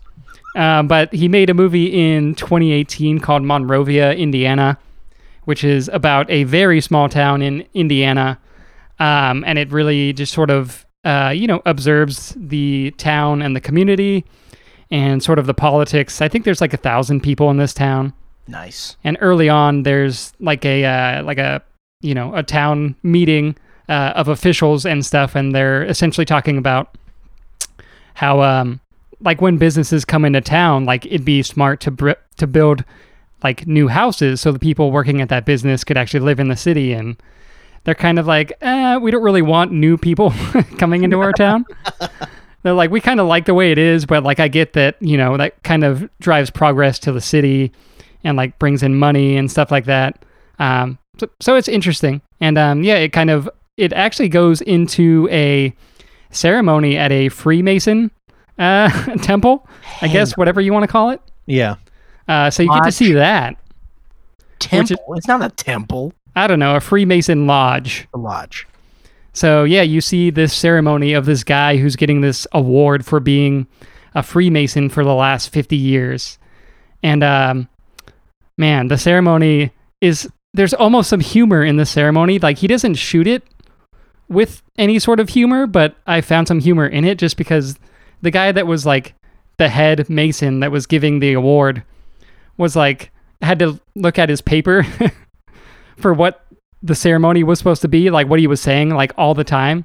And everyone in the crowd, I mean, there's like six people in the crowd, but everyone looks like they're about to fall asleep. The guy who's getting the award looks like he's not engaged at all. And uh, yeah, there's many scenes in this movie of just like residents, uh, you know, in certain places in scenes that are going on where they just look like you literally see like old people like nodding off and you see other people like even younger people just look very disengaged um, as to what's what's kind of going on in the town. So i don't know. It's uh it, it was interesting. Um, yeah i don't know. I kind of just like being thrown into a uh, a town or a community and having this very just like observational pretty subjective look at you know what's what's happening in that area All right, Randy. Uh, two things. One, Frederick Wiseman. He's a um, what do they call it? Direct cinema um, documentarian. So Yeah. he tries to be as um, uninfluential on his subjects and kind of have the most. Uh, he's the most aggressive at trying to get a fly on the wall approach and an authentic view of what's going on. Like He- an Errol Morris. well, Errol Morris is uh, heavily edited. Uh, he's got a lot of control over the narration. This is, you know, he can. um Frederick Wiseman controls the narration through editing, but he tries to not be impactful on his subject. Sure. And normally he's in a building, so he'll do like strip club, library. But this, we were looking through the the photos. It looks like he's all over the fucking town here. Yeah, I mean, I I get the sense that uh the town is like, you know, very small, like one of those small towns that you just drive through on like a, a highway or something. But Yeah. uh, So- yeah, so- I mean, it's got a like small vibe to it. So he so I I guess what I'm trying to find out is do the people react to his camera or can he achieve the same level of almost eh, being blind to the civilians? Uh, no, I think he he achieves what he is usually trying to do here. Um, yeah, there's no, you know, he doesn't uh, impose questions. There's not like any like talking head, uh, like Whoa. interviews, and um, yeah, you kind of just you know see people having conversations, and it seems like they're just doing their thing that they would be doing if the camera weren't there. I'm sure there's probably some sort of influence that a camera has, but it seems pretty uh, pretty realistic. Cool. I mean that that is the most important thing I think that he just maintains that kind of like invisible camera vibe. Yeah. Now, when when we were looking through the vid, the the the photos like we always do when you're we're talking about a film, I clicked on him to see what he had been up to, and I mean, he's the type of director where you want to go out to the Little Roxy or the you know either Roxy, and it's got to be an early morning, and you have a one or maybe two cups of coffee, and you're just you have to be dialed in. Maybe you've got some tacos in the belly. right. Very, very rewarding um filmmaker. And i realized i've been a fan of his ever since i went to school and i got a little film education. Not much just a little. Titicut. uh Titicut Follies we did watch and talk about and uh, i realized i'd never seen what the gentleman looks like Really? and uh, I, we just looked at him on imdb and i almost had to cut our mics because he is uh, i think he might be creepy clark's twin he's got some Smeagol head going on I mean, he's a very old man. I think he's 90 now. Bro, he was born in 1930. dude he look, he is a fucking character in a um guillermo guillermo del toro film he, i if you haven't looked up frederick wiseman just go to his imdb page and whoever picked that profile I don't know. I think he has a lovely face. he looks I- like dobby or something i don't know he looks like an adorable old man with giant ears and an enormous forehead that you could park two sedans. it looks like he's got a mask on too tight and it's pulling his ears down I love it. Uh, So, Randy, uh, this is only available on uh, Kanopy. I believe so. Yeah, I couldn't find. Uh, I wanted to do some Frederick Wiseman research before the the new one, and I couldn't find anything from him uh, anywhere really besides Kanopy. Well, that that's unfortunate because I would like to watch that movie. Yeah, yeah, it was good.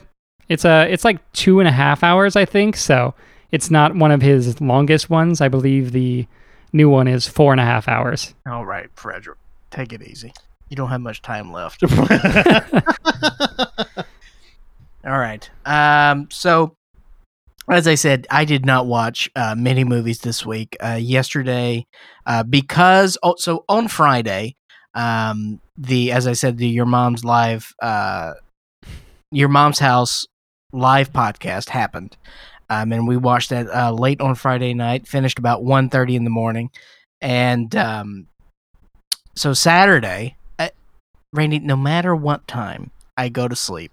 I'm going to wake up at the same time every day. So I go to sleep at 2:15, I wake Yep. up at 6:30 on the dot. Could not go back to sleep. So I had to continue with my normal Saturday routine, which is go get groceries, come back, video time with my uh, sister and her kids, and then watch movies or whatever. I subbed out to watch movies, took a little nap, and then it was football time. And so that took four oh four and a half hours, uh, four hours or so, uh, because I listened to the post game radio as well. So that took about four and a half hours of my day. Um, and all I will say about the football game is that it hit every note of a classic Greek tragedy. I mean, Randy, if if if we lost by one point with ten seconds left in the game, Damn. If you look at it through, and we were up by 17. If you look at it, even if you're not a sports fan, if you look at this game yesterday, which I'm referring to the University of Southern Mississippi versus Louisiana Tech, if you look at that game through the eyes of an art installation, it was a masterpiece. it hit every note you wanted to. Uh, you had Chekhov's missed extra point, which if you show me if you show me a missed extra point in the first quarter, I'm going to show you how it's going to kick your ass in the fourth quarter. And that's exactly how we lost the game. Is because so our coach was fired after week 1 Oh, really? because we lost to a team oh, okay. that hasn't uh, won a game in 17 straight games. Mhm. They haven't they, haven't won an away game in 2 years. they kicked our ass in the first game of the season. Our coach quit. We hired the youngest coach as an interim head coach. He was on the staff as the wide receivers coach. He is now the interim head coach. He's 30 years old. God damn. He's four years younger than me. He's full of energy, and he wanted to make a statement and go for two after we scored our first touchdown, missed the two point conversion, and that's what lost us the game. damn. Our star receiver got hurt in the fourth quarter. Oh, everything hit. We were up by 17. And I was a little high while watching the football game. That's the best way because I'm not angry. I wasn't angry. I was laughing uncontrollably when I saw what was happening. I knew what I knew how it was going to end. And I was just laughing like a maniac. now Beautiful. Watch f- football high. I It's feel great. like it could have been the flip side of that coin, though, and you could have got extremely paranoid, and that would have been a nightmare. No, I was enjoying this because again, I was looking through a different lens. I wasn't looking as like this is my childhood team that I've loved ever since I remember having memories. Yeah.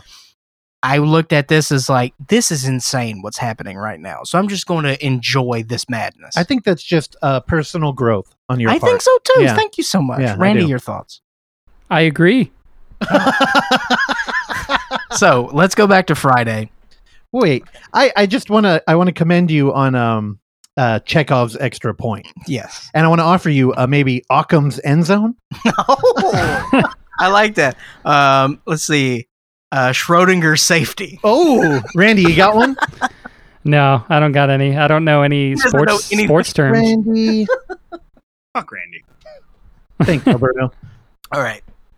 So Friday, um, you've got the you've got the sound. Oh yeah, yeah. You want me to pulled get it- that yeah. ready? So, uh, Randy, your mom's house uh, podcast. They do. This is their second live event that they did, and so as a part of your mom's house, they show uh, viral video clips and they comment. And so they wanted to have a format where they could show unedited, uh, uncensored, vile video clips and do it just be a part of the show. So, uh, and they also did uh, sketches as a part of this video event, and um, they had live guests.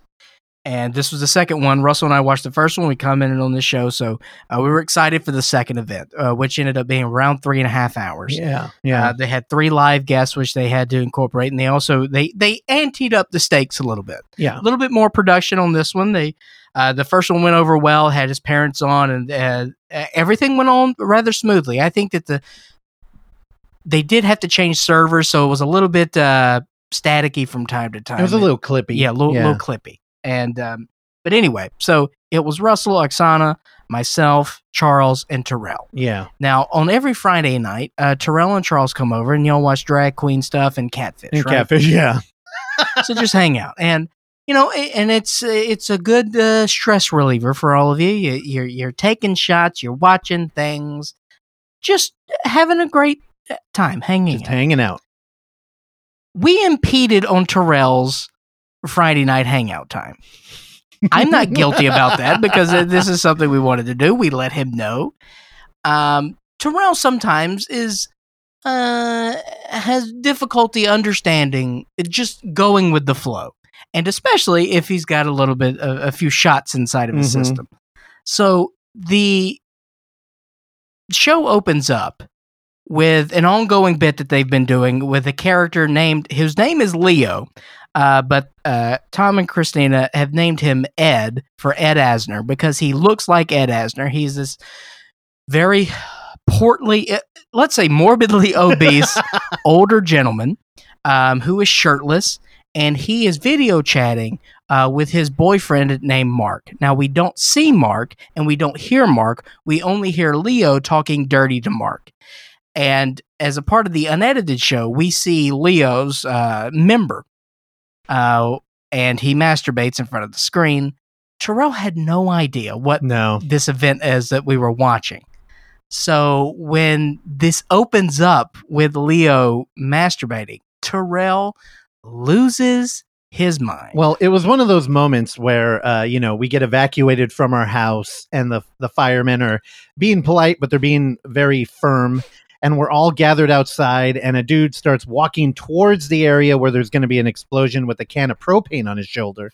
and we look at each other and we're like, one of us should record this for the show. And then we talk about it, and then he's gone. Yeah. And then we're like, well, fuck. so I uh, so that didn't happen. no, what I ended up doing was uh, in the middle of the rant and uh, the authentic reaction, I just started filming the floor to get the audio. So uh, I'll play. I'll try and play a little bit here. If if it doesn't work, I don't know. We'll cut it. You, you good? Yeah. All right. Here we go. This is uh, Terrell and uh, Ed Asner meeting. What is this you're watching? Oh, oh, this is small. This we don't do that. This what we watching. You got that beautiful mouth. You got that. Oh, I need you to stop, okay? I need you to stop. Oh, I can feel it. oh my! But you still bitching that there. This is what you don't do. What are we watching? Oh, what? Oh, damn. Bitch, you got more belly than dick. I got top of this. That went on for a long time. And then, uh, well, the yes, Terrell finally fell asleep, uh, which gave us a little bit of respite as we were watching the show. Uh, then he woke back up and uh, continued with the uh, ongoing commentary, and then finally left. I think it ran him out. After, I mean, come on. Now, here's the thing. Uh, you mentioned that your mom's house, uh, they they have like viral videos. I'm sorry, but I think that is completely incorrect. I think they have anti-viral videos. You know what I and mean? yeah, they got you know we're talking Gummo, Ohio uh, natives um, ripping toenails off and shoving them into a vape pen. And oh yeah, and I mean, it's literally what we love to do. And the thing is, they were kind of light on it for this episode, and they were really heavy on uh, talking. They they did an interview with Joey Diaz. That was a lot of fun. But if you're not really in that comedian network of podcast, I could see how you would just pass the fuck out. Which, Diaz showed one of his testicles. yeah, He made Christina leave the room. yeah. So, um, again, I now will give you shit for plugging another podcast instead of watching a movie for our it show. was a live event. I know. And it was cool. And it's very in line with Retardotron, except Retardotron is removing all of the podcast elements and just showing. Yep.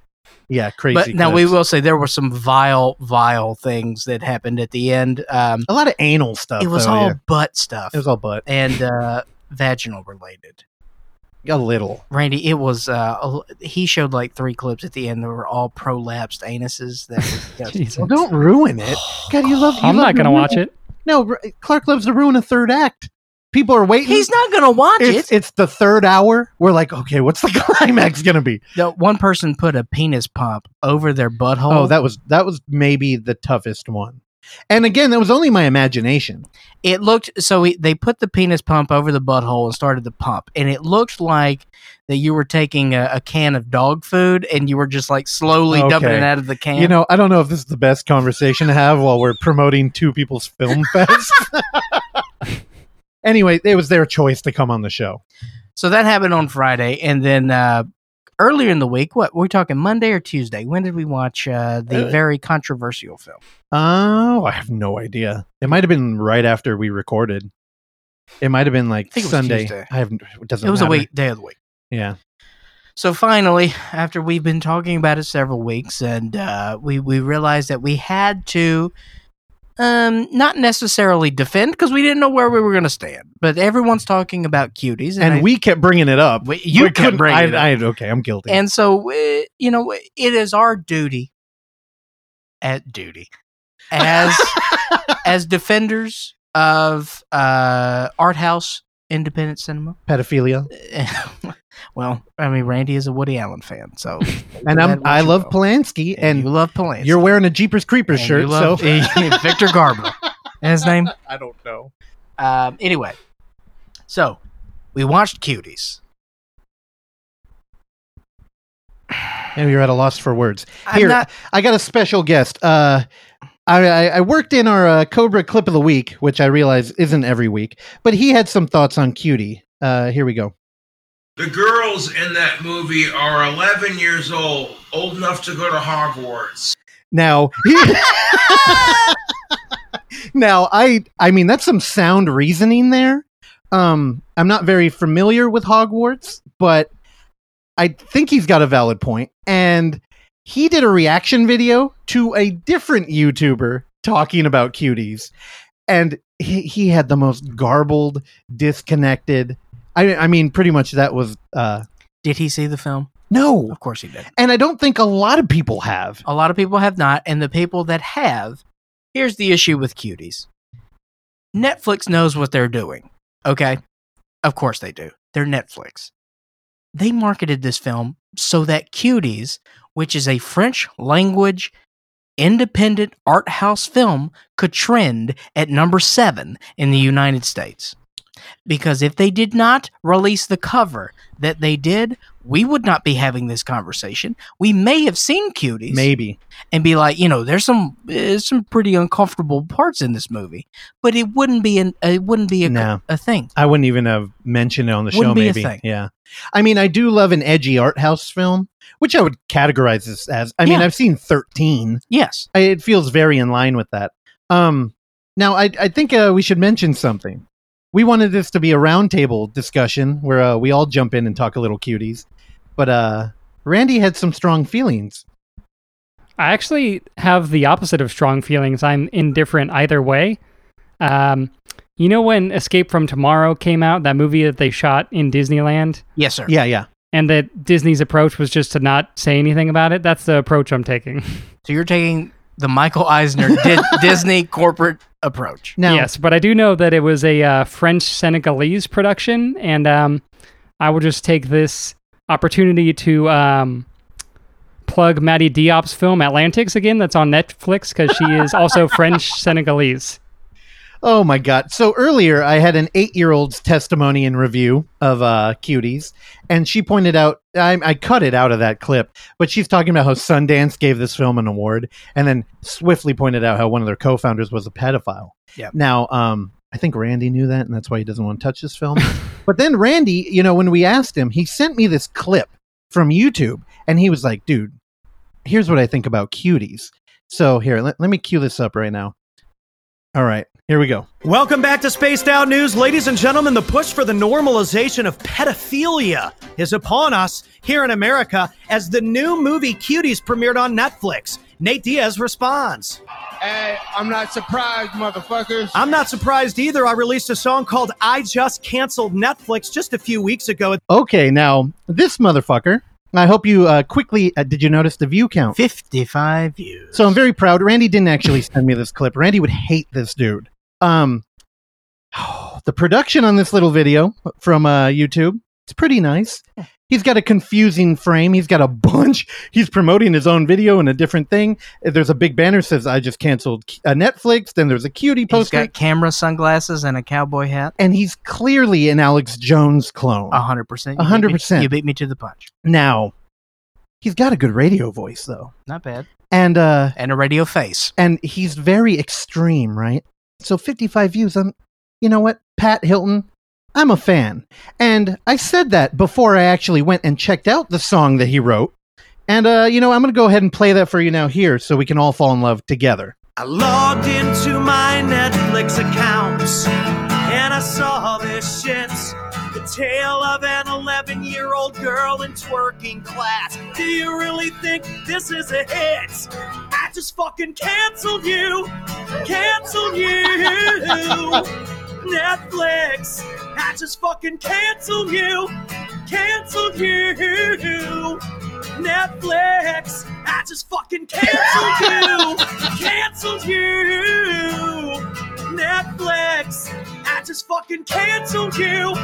Canceled you! Stop sexualizing kids.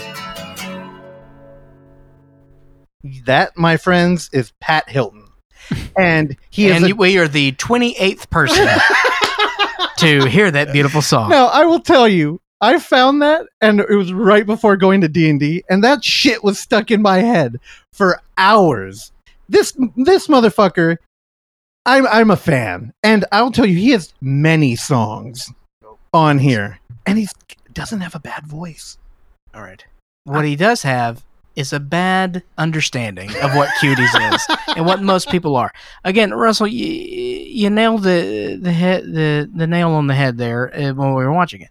It's hundred percent a um, indie. It's a cautionary tale. Yeah. And again, there is no parents to be found in all of this movie. Well, there are The parent, the absentee parents. Yes, the yeah. the parents are not a factor. These children, these are awful, awful, little shitty girls. They have no allegiance to one another, just their little slutty dance crew.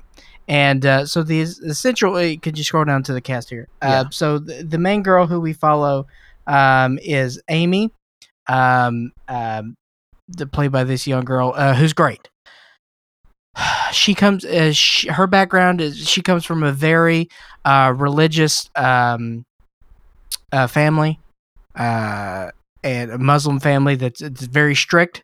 I believe I believe she is uh, they're from Senegal, right? As well. I think so. Okay. Yeah.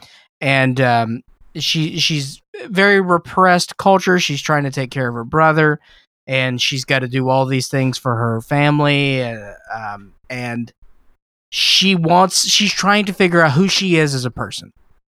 And she sees these these very popular girls that are they're the bad girls. They do these little flash mob things. They're getting in trouble with the Oh, yeah. teachers. It's cringy. They dress like they're 30 years old. and But that's a hot thirty. They're And- looking like cougars in there. and uh, this girl is uh, attracted to that. She wants to she wants to know more. So she starts she starts sort of uh, peeping in on them, seeing them practice, and then they are very mean to her. They throw a rock at her face. Yep.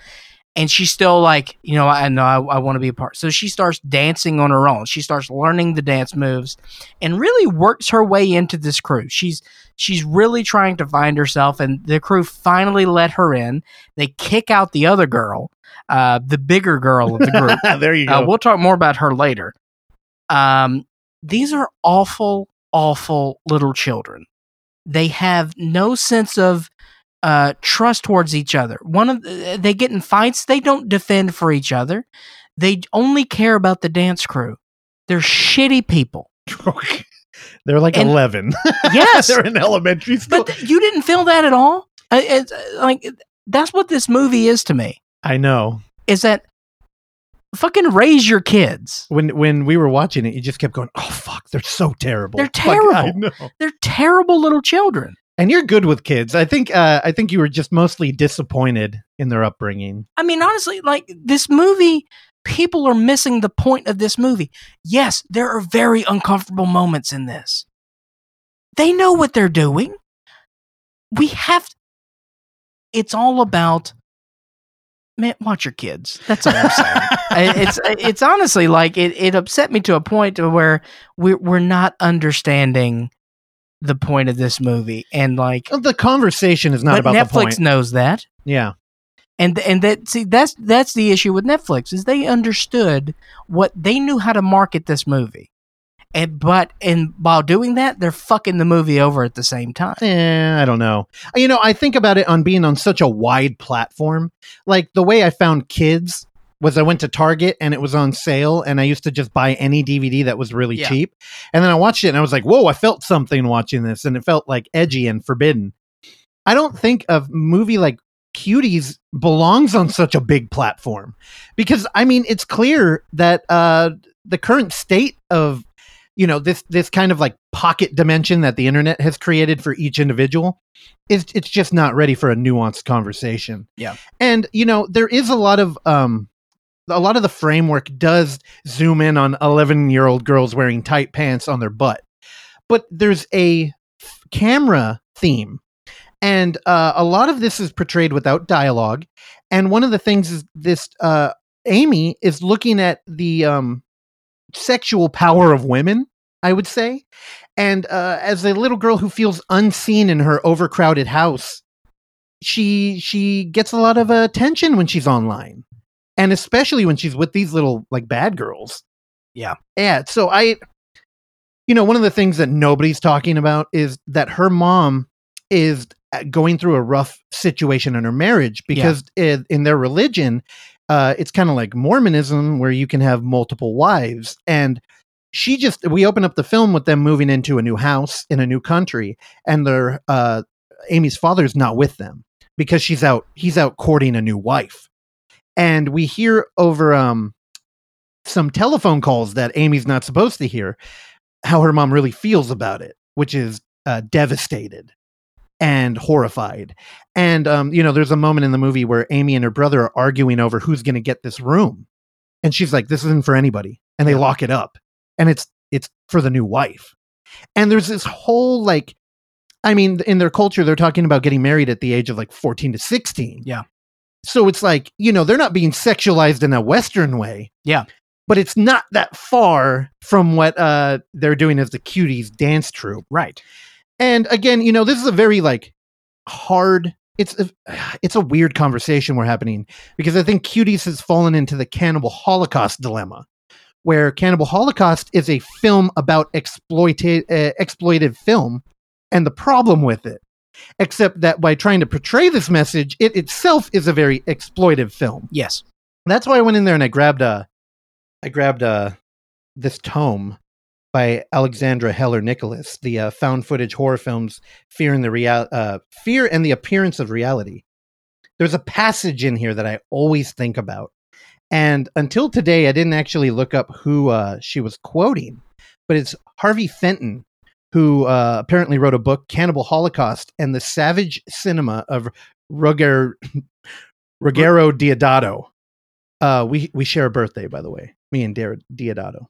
We're both uh, proud tourists. Oh, nice. I know. Anyway, here's this quote that I've mentioned to many people when regarding the dilemma of Cannibal Holocaust and now cuties. He, uh, and I quote, it is difficult to watch it without taking sides in a battle in which it demands the viewer must become engaged. Personally, I am left in an impossible ambivalent state when considering the moral questions which it raises. I no more want to defend it than I wish to attack it, for the embarrassed ethical corner into which it paints itself. And Cutie does the same thing, where by, uh, you know, she says that this is actually an activist film where she's trying to expose a problem, and she does, Yeah. but she also commits the sins of that problem while doing so. Yeah. So at the end of the day, it's a C plus indie film that is currently number six on Netflix top ten. I would give it a higher than a C plus. Again, I, I think that uh, all the beats are there. Oh yeah, all the beats are there.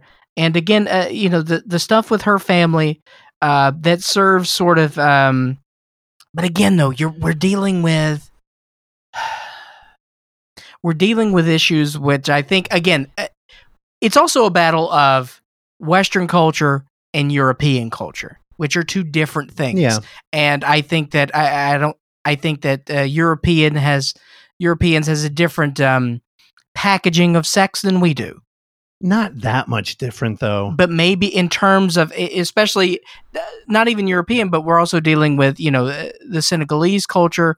Yeah, yeah. They're, they're talking about you know marriage at fourteen and stuff. Oh, yeah, like yeah. That. So it's it's it's two different ball games that we're trying to navigate and understanding here with our with our Western eyes. So I you have to give it a little bit of slack there.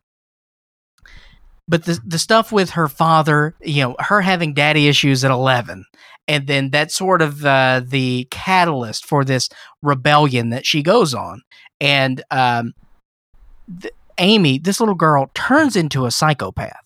Well, she's pushing boundaries. She's she's not pushing boundaries. she's she's taking the boundaries, she's burning them. It turns into single white female. She turns into a little psycho. I don't know. she I almost killed the the chubby girl, Yeah. Russell. No. So so Pushing Amy, somebody into water. So she misses the. Uh, we're in the third act of the film. She misses the dance competition because her aunt and her mother wake her up in the middle of the night saying, "Today is the day you learn to become a woman." So you have to do prep work for everyone in this apartment complex. Apparently, she's chopping up. I don't know ten thousand onions. It was for the wedding. It was for the wedding. That's yeah, right. yeah. uh, for the wedding of her father uh, to this mysterious new Yeah, mother. the lady she now. hasn't met. Yes. Um, who was in all white uh, shroud in a very Like a creepy scene. ghost. Yes, that was a great scene. or a clan member. And so at that scene where she's having to prep all of this food broke my heart. Yeah. Because that was the day that she was going to go to the competition and she got late. She was late to the competition and she uh, was able to see the uh, performance there, but she was she was just a voyeur. She missed it. They closed the door on her. She was able to see it. She tried to tell them that uh, she missed it and the main girl, the only girl who shows a little bit of compassion there, who's sort of the mother hen of the group, lets her back in. Uh, but then something else happens, and she anyway. So they let the other girl back in the group, the the chubby girl who got in a fight well, with the. I, main. I girl. think it's worth getting into why they kick Amy out. Um, so she steals a phone um from a car. Oh, yeah. I think it was her dad's phone, and she connects to everybody over social media where she's looking at dances. Oh yes, Yeah. So what ends up happening is uh she'll play videos back that she recorded of the other girls and she locks herself in the bathroom, which is really the only privacy she has.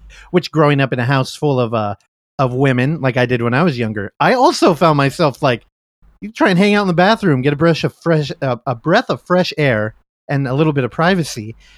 And uh, there's an incident at a laser tag place where they kind of get out of it by being like I don't know, sexualized little 11 year olds, and the security guard lets them go. yeah, they twerk. And she tries to use it on, I believe that was her dad, correct? I, Or the cousin, friend? something. I don't yeah. know. Anyway, it, he caught her with his phone, and she starts undressing, and he's just like, What the fuck are you doing? Like, not into it.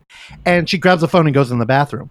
Anyway, she knows she's about to lose the phone, so she takes her pants off and takes a uh, photo of her genitalia and posts it on social media. Now we do not see that. No. Thank heaven and everything on earth for. Uh, but that laws. could to- i'm sure that happens in real life and i've heard that a lot of you know kids actually they can uh get in um i'm trying to what would be the proper term legal trouble Yeah. for child pornography from doing that Yeah. yeah so so they kicked her out of the group Well, they kicked her out of the group after being like, God, why did you do that? That was so weird. well they're like everybody thinks we're whores now Yeah. And then they fought, and then they so they kick her out of the group. Uh, so now Amy is in full single white female mode. Uh, she stalks uh, the chubby girl, uh, going to the competition. Uh, there is a um, sidewalk and a river. Uh, Amy pops out of nowhere, pushes the girl into the river. of course, this girl cannot swim. She nearly drowns. Amy realizes, oh, I may have killed this girl. She finally is able to navigate herself to this buoy. she doggy paddles She doggy paddles over to this buoy, is there for support, and Amy's like, okay, I didn't kill another 11 year old. I'm going to go now. yeah And so now she goes to the competition. Uh, the other girl's like, why are you here? and she's like, I'm here. and they're like you're on And they're like, Yep. and they're like, okay, we don't have a choice. So then they go.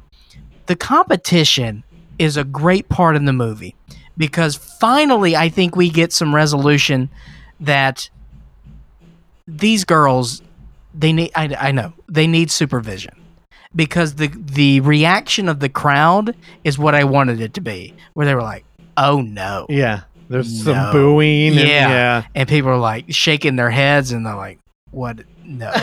Because it is a overly sexualized dance move that they're it's they're humping the ground. Now, if they weren't 11, I don't even think I would have blinked an eye because I feel like all groups dancing do all of that Yeah. bullshit. Yeah. So, Yeah. But it, it, again, uh, the message is there, but again, it's uh, the the Hannibal the cannibal the Hannibal the Hannibal Holocaust.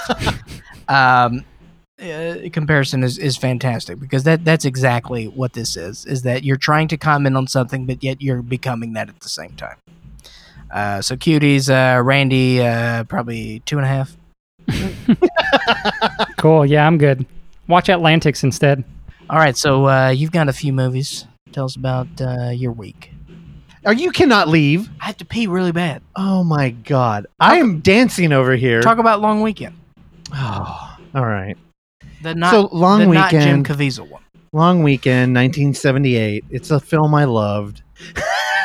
the problem here is that oh man, Long Weekend was so good that I'm bummed out that I don't have like a detailed, organized um, mental assault on how to sell everybody this film. Um, if you remember when we were talking to Charlie Steeds, he cited Long Weekend as a influence in, um, I believe, the uh, Barge People, and man, um, so the Long Weekend is a uh, film about a suburban couple who go camping for the weekend at a remote beach, and then um, they now, okay, I'm reading the IMDb synopsis, and they say they discover that nature isn't as accommodating. Nature isn't in an accommodating mood. And if you look at the um, Synapse Films uh, Blu-ray, which I watched and is beautifully rendered, they have a whole commentary track, I think, with the producer and um, I don't know somebody else. I haven't checked it out yet. And on the back of it, it's like nature runs amok when these these uh, uh, a, a marriage is melting down and these two go camping. And I didn't see it that way. I this film uh, we open up and we have um, a husband. I, these characters kind of take a generic role of a upper middle class uh, in Australia. And we have a husband who's out on the street with some girl. She gives him a present. It turns out to be a rifle. He drives home. He's not a great driver, and that's kind of a thing in this. He's uh, very aggressive on the road. He, uh, we cut to his wife. His wife's at home. She's clearly unhappy with her uh, situation, or at least the marriage. She's talking to somebody on the phone who I thought was a, a lover. Oksana was like, "Ah, "I'm not convinced." Anyway, um, he pulls up in the driveway, rear ends his own uh, vehicle with his because he's got another one parked there. Gets out, pulls the rifle out, starts looking down the scope. His wife walks out, and he puts her in the crosshairs. And instantly, we get a visual metaphor of where we are in this relationship, except not really. As uh, the two uh, pack up and head out for the weekend, they argue clearly. Um, they also cancel plans with their um, other marital friends. They have They a couple. canceled Netflix. They they cancel Netflix after watching Cuties, and uh, they take a drive out, and we're kind of in. It's almost like I, I know I always refer to him, but he's one of my favorite directors. Uh, he directed Cuties, uh, Roman Polanski, and we get a tight view of a claustrophobic relationship. The thing is, we're not doing an apartment trilogy bit here. We're in a car. They end up in a rural town, and um, your trust is just kind of veering from the left and right rails. We don't know who we should be rooting for in this relationship. They both kind of reveal to be not great people on their own right. And they get out there in the woods. Uh, everything is running amok. And here's the thing the way that everybody pitches Long Weekend is that this couple comes out to the woods and they're fucking littering and they're shitting on trees and they don't give a fuck and then nature murders them. And it's like, I think what they're really trying to do is sell this film to a, a horror audience.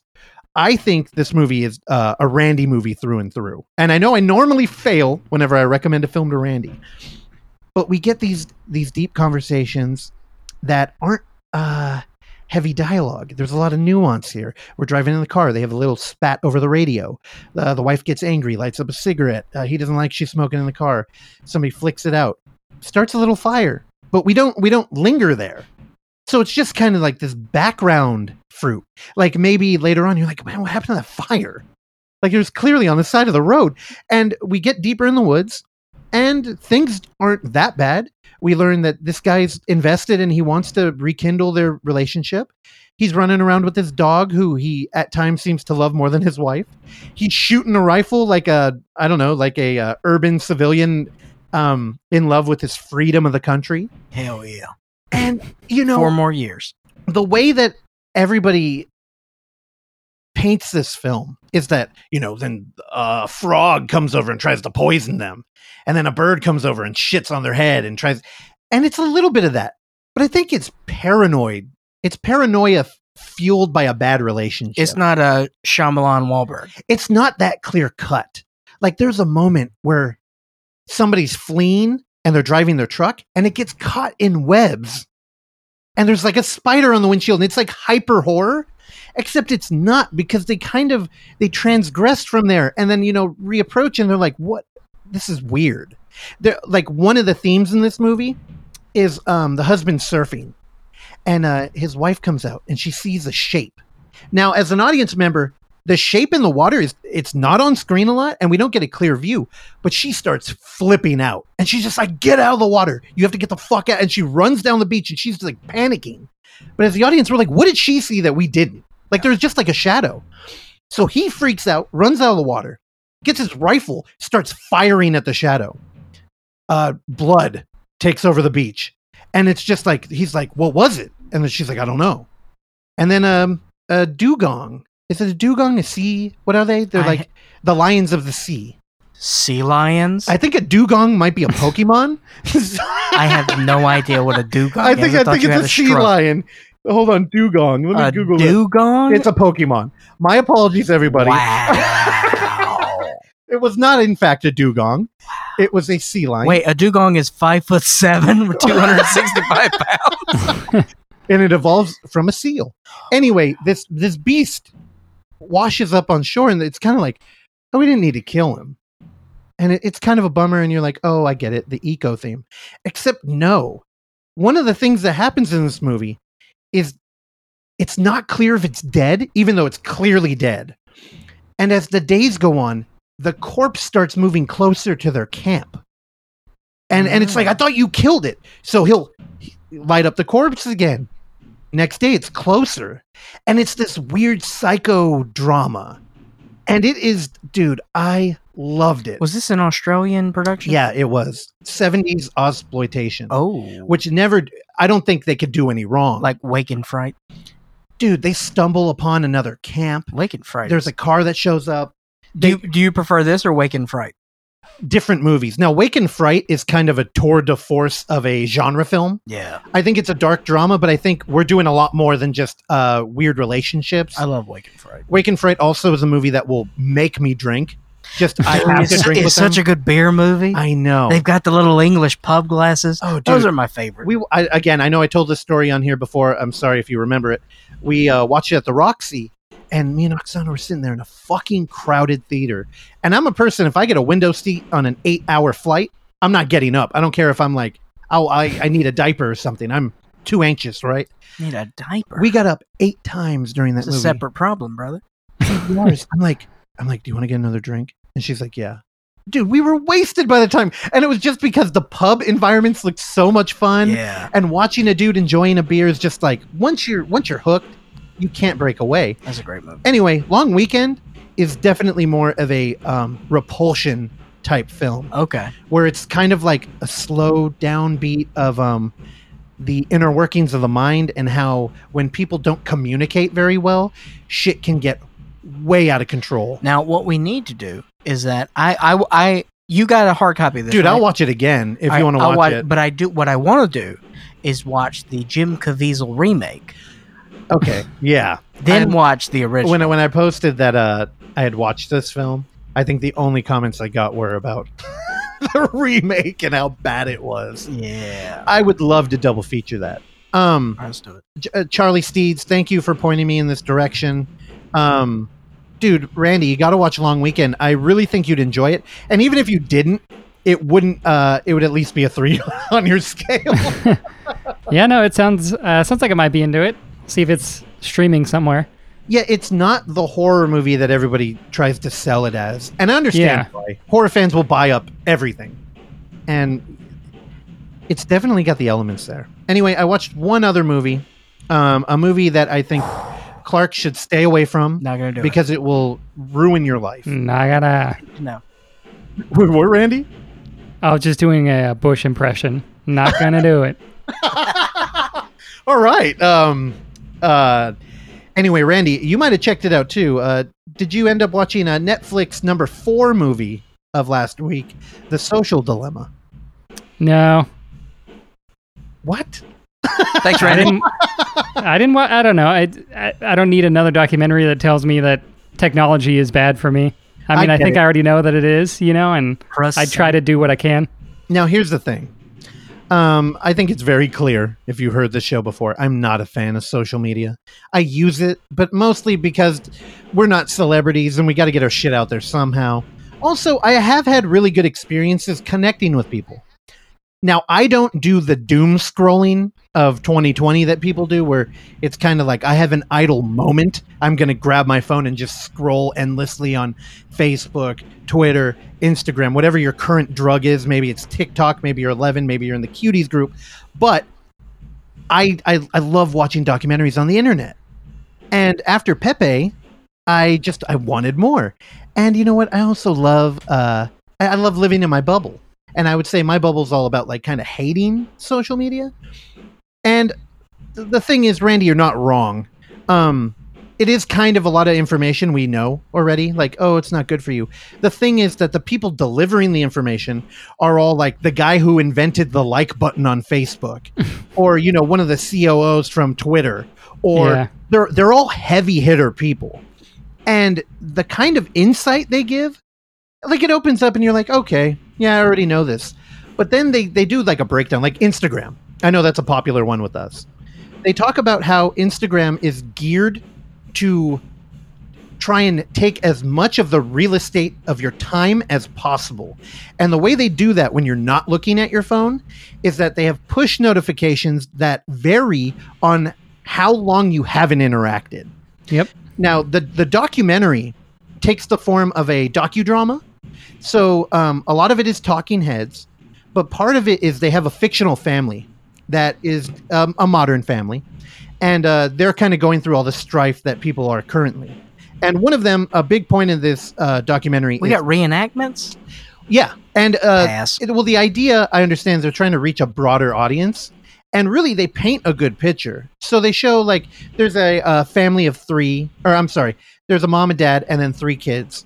One of the kids is kind of radicalized in the way of uh, fuck social media, but the other two are um, one's a male and one's a female, and it kind of shows their own personal journeys.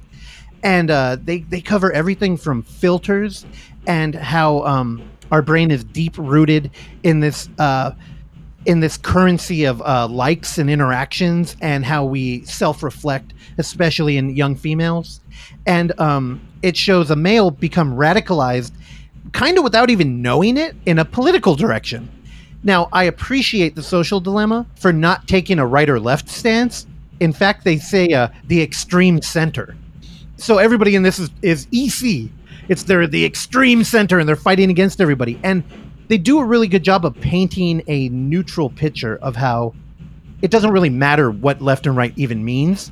It's just you're being reinforced by fake news. And they break it down how fake news trends more than real news.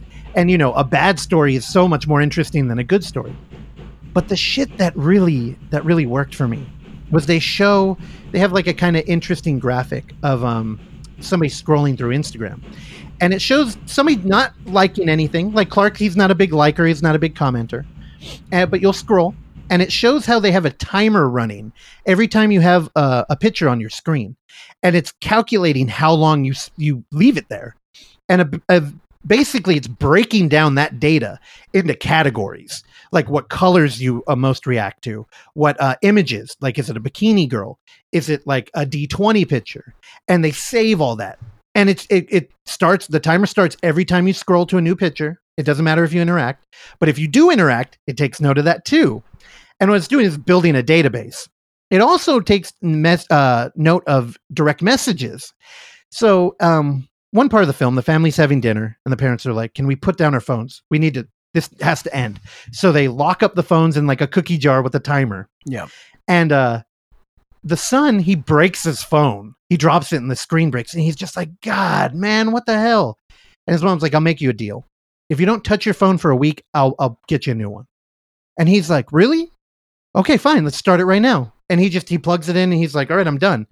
And they do like this time lapse thing of him like dealing with free time and it's it's kind of typical what you imagine but they also have these actors portraying the algorithm of Instagram. So they're three guys, it's all the same actor and they're talking they're strategizing about how they get him back on. And they're like, "Well, it shows that when he was on this location because they have geomap, he was next to this girl and uh, she was in the same room as him and she posted and he instantly liked it and then he went through her profile so they're like let's push uh, some notifications that she what she's been up to and uh, you know it doesn't work he's not looking at it so like man we need to get harder on this what can we do So they look back through like his Facebook relationships and they're like, oh, he's got an ex girlfriend. It's like, oh, she's in a new relationship. Let's push that up that she's got an update. So he walks by his phone and he sees it and he's just like, oh, what the hell? He takes it, he goes in his room. Now he's he's back in the loop. And they're like, we got him. All right, now push an ad. Because it also talks about monetization and how they make money off of all that. Dude, it's intense. I think it would bum you out in a in a serious way though, Clark. Yeah, I don't need that in my life. Dude, it's so good though cuz you hear I mean, one one thing, everybody who works for one of these companies, like all the heavy hitters, they all express how their kids are not allowed to have a phone. And they're just like, it's clear. One of the dudes from um, Pinterest, he was like, you know, I, I'm the head developer. I am one of the strategy marketing guys. He's like, I would go home and I'd be in the pantry to get dinner and I would find myself on Pinterest. And he's like, and I had this, I had this epiphany where I'm just like, what the fuck? I just I was at work all day working on making this thing, you know, as uh effective and addictive as possible. And I'm I'm a user now. And they bring up a thing and they're like there's only two markets that refer to their customers as users. And it's like it's the drug market Yeah. and the social media market. and there's all these dude, Randy, they go so in depth that I would say uh it's worth it. And I, I know I'm spouting a bunch of shit. We got a clever audience, beautiful people who know everything. Beautiful people. Yeah, yeah. Hell yeah.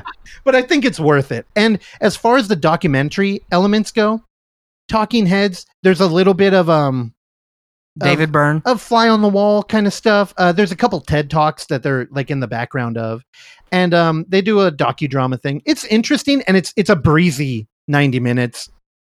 Uh, Randy, I I definitely would love to hear your thoughts on it. Clark, don't watch it. That that'll be the day you die. That'll be the day. anyway, I know everybody's talking about this film right now. I do, I really do think, you know, in 2020, where we have a pandemic, we have the worst fires in California history. We're clearly going to war with China, and we have one of the most controversial elections in our time. That the social media dilemma, it might actually be the most important thing going on. That you know, us as humans, we're just we're it's so brand new that you know even though china's flying jets over taiwan to let uh, them and us know that they're not going to back down i think this is a little bit more important Also, I didn't know dilemma was spelled with two M's. Look at that. that And that's um. All right. you know how i spell I think you- Poorly. yeah you could wake up again clark i'm sorry that was great. Um. All right, we did it. There's the intro. We're about to call jolly old England to, to talk to two guests. Russell, do you know we got two guests? one cup Thank you so much. I'm one, one cast two guests one Uh, cast so uh, we'll be speaking with with Stu Jopia, who God we haven't had Stu on. Stu was one of our first. Was Stu our first international guest? no i believe that was barbara crampton International guest. oh international uh well barbara crampton's all over the planet so i'm going to double down here Barbara was in Marin when we called her. yeah and i Um, believe we had her scheduled to come in but Yeah. Um. So yeah, Stu. I believe this is the third time we've had Stu on. I haven't spoken to him in three years, so it's been far too long. And then also we're speaking with Zombie King, who we spoke with earlier this summer. Yeah, Zombie King's a Um, so homie. very excited to uh, talk with those two gentlemen and catch up. So, Actually, I think Stu's a three way tie because we did a triple guest when he first came in. Yeah. Yeah, so he's three way international tie. Um, so we'll be speaking with him here shortly. So stay tuned for that. Um, yeah, All I right, think we I- did it. I'm going to play us out. Well, it's, it's it's good to speak with you both. I mean, it's uh, Stu. It's been too long. It's been over three years. Absolutely. And uh, Yep. Chris, we spoke to you earlier in the summer, uh, back Yeah. when uh, I, I still was. Uh, we, were, we we spent a lot of time talking about uh, British TV shows as I was in the throes of. Uh, and th- you throw you threw in a couple suggestions for us that we we loved. Uh, Jam is great, man. We love Jam. Oh, jam. Of course, yeah. Yeah, A Conqueror- twisted nightmare scenario show that. Oh man, I, I I feel like we haven't finished it because we just we don't want it to end because there's only what I think six episodes. Is that right? Yeah, yeah. Yeah, I think so, yeah. Two, two hours of content. It's not enough. Yeah, it's uh that that was great. Now again, uh, now Stu, one of the things um, I earlier in the summer I was uh, a subscriber to BritBox, so there were a lot of I Oh, was yeah. catching up on uh, new new shows uh, um, uh, from over over there and uh, even older shows, and uh, for whatever reason, I came across an older uh, procedural show, uh, which then I got endless hate for uh, from, from Chris, and then also from from Michael Fausti, uh, who told me he's like, "Why are you watching this?" Uh, so I want to get your your perspective on this to see where I am. Uh, Dalziel and Pascoe. I do you know what? Never seen it. Did, okay, do you have any point of Never reference seen it. with with the, the I know of the show, but I've never seen it. See, I never, just never watched. who's watching Dalziel and Pascoe? is this for like? Is this for like? Um, is this like the Rizzoli and Isles of, of, of Britain at that time in the nineties? It, it, it could easily be. It could be. It's a show I know of, but I've never. It's never crossed my. It's never crossed my eyes at any point ever. so like, yeah, maybe it's just not on our telly much.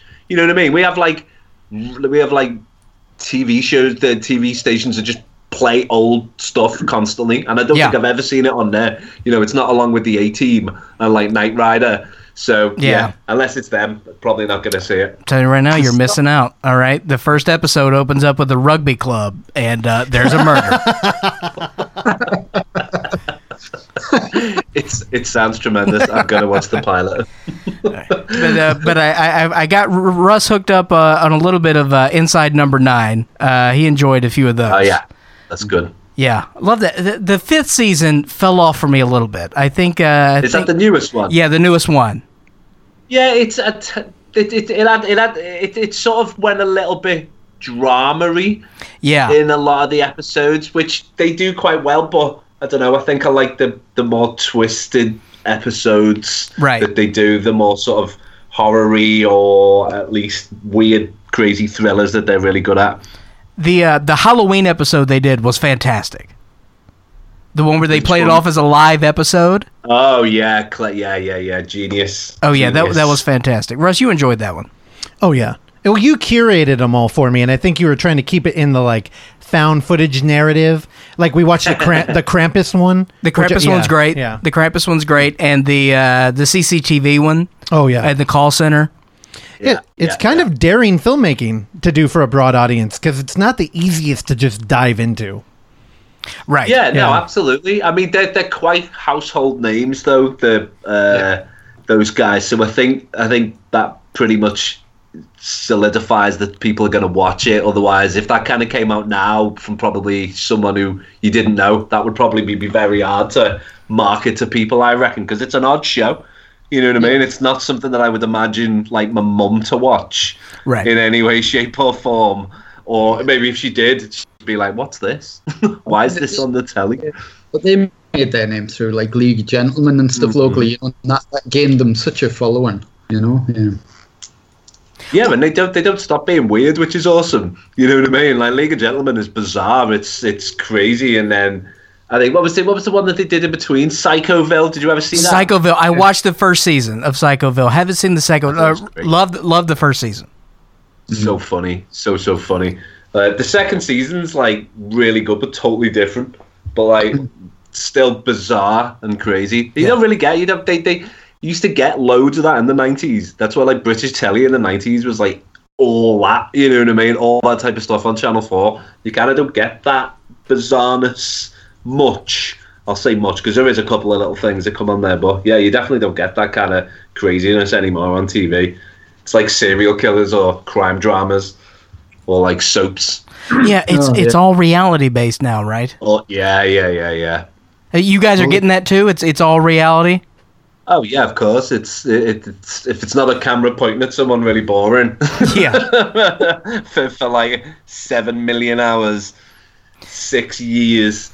You know what I mean? People don't watch it, but yeah, it's tons of it everywhere. Now, uh, before we jump into the film fest, boys, I, I want to talk about. So, Stu, you're you're actually are you in production on a movie right now during all of this madness? Ugh, well, we yeah we we actually shot a movie just before the lockdown kicked in. The lockdown here kicked in, I think, in like mid March. Um, we shot uh, our creature feature, which is called Creatures, in February through to first week of March. So Oh, wow. it was it was sort of as it was all it was still you know i know it had been there'd been things happening since like january that type of thing february but yeah nothing really kicked off and shut us all down so it was it was ridiculously lucky. I when it when it when it when it was sort of about a month into lockdown i was like no way man that was so lucky that like we that could have destroyed the movie you know because you obviously you put a lot of money and a lot of time and getting the getting everyone together. We had, you know, we were we'd had an actress who was from Japan, um, who was who, who was in the movie, and you know, we had all the locations set and all stuff like that. And imagine if we'd done it two weeks later and we were stopped halfway through the movie, man, it would have it would have just crippled us because it would have just you know we would have been what three, four, five months later and still probably not being able to fully jump on board and especially getting the actresses or the actors from another country and stuff like that would have just been impossible so yeah it's it, it was nuts it was nuts but we got there we did it and it's yeah, it's we're, we're, we're finishing post-production on it like tuesday it's meant to be done tuesday so Oh, wow. uh, yeah, it's been a sort of quick one because it's been quick. I mean, the the whole lockdown aspect has sort of, in a weird way, benefited the post production because there's everyone's just at home. Yeah. So they've been, you know, they've not had to either, you know, they've not had to go out or they've not had much work or something. So everyone could just work pretty much daily from their own home on their own laptops and stuff like that. So in a way, it kind of helped post production, which is not like you know post production for us normally takes at least like you know eight to twelve months, maybe maybe even longer. And this one's done. As I say, we finished it in March, and it's pretty much done next week. So it's took it, it's shaved off a good like three months off it, which is nice. Well, yeah, I mean, you know, I when- get to see the film uh, quicker, and, and you know, because I don't get to see it because I haven't been out anywhere. So we haven't been anywhere to see it. Everyone's working remotely, so Yeah. Re- But, ready yeah. for Christmas too. mm, It's ready for. Christmas. It's it's another Christmas. You know my you know my love for Christmas horror. So tell tell us about what can you tell us about creatures, the, other than it being a, a holiday creature feature. Um, well, it's uh, it's it's along the lines of you know it's your pint-sized creature movie, so it's like critters, ghoulies, that type of thing. Um, I I absolutely love creature movies, um, and creature features, all that type of thing. Um, so yeah, we just came up with this idea of doing a, a puppet led.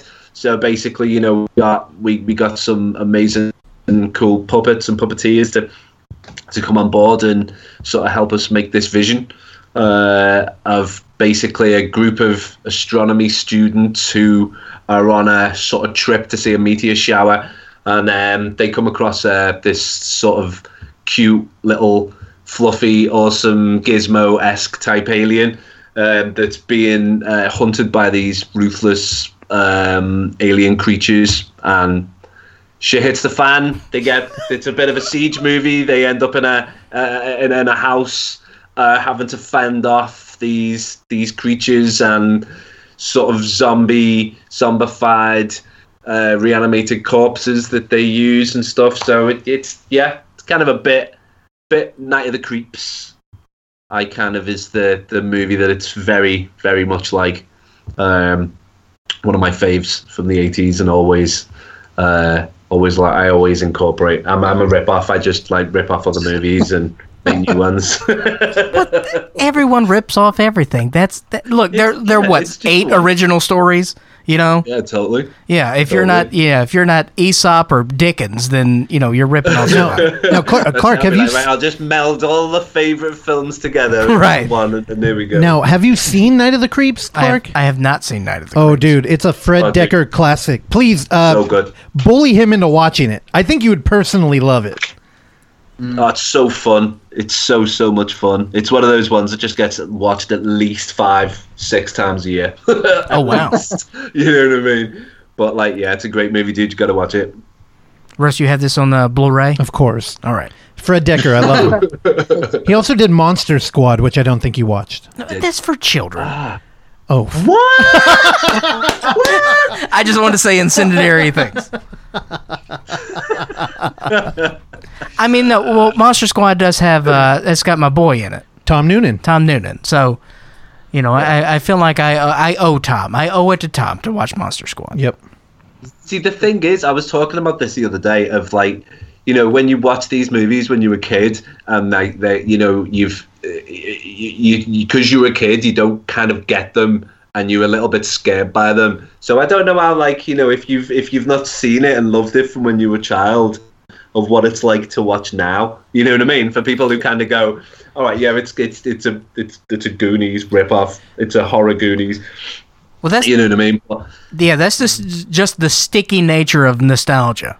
You know what I mean? yeah, so Yeah, but you know, I would say Monster Squad holds up, and there are things in that movie that I didn't appreciate until you know, like last year when I watched it. Yeah, yeah, yeah, yeah, Like yeah, one is um, uh, while Dracula is hunting down a young boy, he uh, brings dynamite to his house and blows it up. Now, I always thought that was just kind of a cool movie thing. Until I watched it with one of our reviewers, Dan, who pointed out, of course Dracula's gonna have dynamite because he they weren't gonna invite him in the house, so he just fucking blew it up. Yeah. But you know, it's Yeah, not, not, They don't actually Totally. say that in the movie. It's it's brilliant writing. It, it really is. I'll give it a go. Ah, and fantastic, man. from what Excellent. I and uh, as you know, I'm a big fan of Franky and his pals. Oh yeah. Which I think uh, are are you guys familiar with Franky and his pals? Only from you guys talking about it. It, it was gone on the Severin site. Um, when the you know the, they had a big sale and the site went down. By the time it got back up, it was gone. I think didn't they re- re-release it? I don't know. We we, we got to do something for Zombie King though. We Yeah. got to get it out there. We got, we got to figure it out. So essentially, Franky and his pals is sort of a bizarro ripoff of Monster Squad, And it's kind of a loosely based. It's kind of a what are we making here? A porno or a kids movie? Yeah, well, it was directed. It was directed by a, a, a porn director, so it's uh, it's it's well within the vein of Al Adamson in a children's movie because you've got a guy who he produced these adult films, and so in Northern California in the late '80s, he made a movie where Frankenstein and the Wolfman and the Mummy, and they all have knockoff names. Uh, they are. Uh, Stuck in a tomb somewhere in Northern California, and uh, French Gulch. I- Yes, and uh, they are exhumed from this tomb, and they're trying to, I don't know, win a dance competition. What's going on? I think they're trying to find treasure. Yes, they're trying to find a treasure, and um, it's a bizarre film uh, that's great. Sounds amazing. That uh, has not previously unreleased until this year. And I think you brought it up because there's also a Frankenstein and a Dracula, a, a very different approach Yeah. to the classic horror. And the mum, the mummy has a uh, a parasite that comes out of his belly that uh, tells dirty jokes. It's Yeah. great. Yeah. Sounds tremendous. It's I'm hunting it down immediately. Oh, it's a, a- a- you guys need this movie in your life. We'll we'll try to figure out a way to get it over there. But uh, yeah, so Intervision released that this year. excellent. All right. So uh, how, how are you? bo- All right. So how? Please tell us how to run a film festival in today's climate because we are still trying to figure out what the fuck to do uh, for our end. So please tell us how to really successfully navigate these I waters. don't think anyone anyone has a, a, a good correct answer for that. I think everyone is just hoping things go well. but no, I mean I've there's, go on, Chris. You can say something. Yeah, uh, I mean, so with, the whole issue of not being able to go to cinemas and stuff coming up, in the well, it's more the the you know when we're trying to show new indie films that are still in the circuit. Um, and you've got that difficulty of not being able to take people to a cinema, so you, you don't have security and you're putting them online. Um, yeah, there's, there's so much cost involved and setup, and you know, Microsoft didn't reach out to us to help run this. You know, uh, like the was it Chattanooga? Chattanooga, yeah. Yeah, yeah.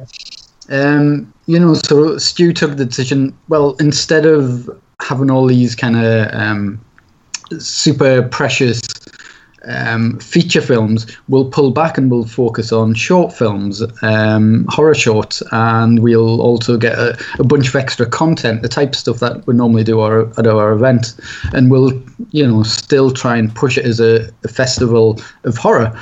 Um, you know, and then that that's the kind of and that's the events you end up curating with just to try and so we could keep going ahead and keep kind of put something out there.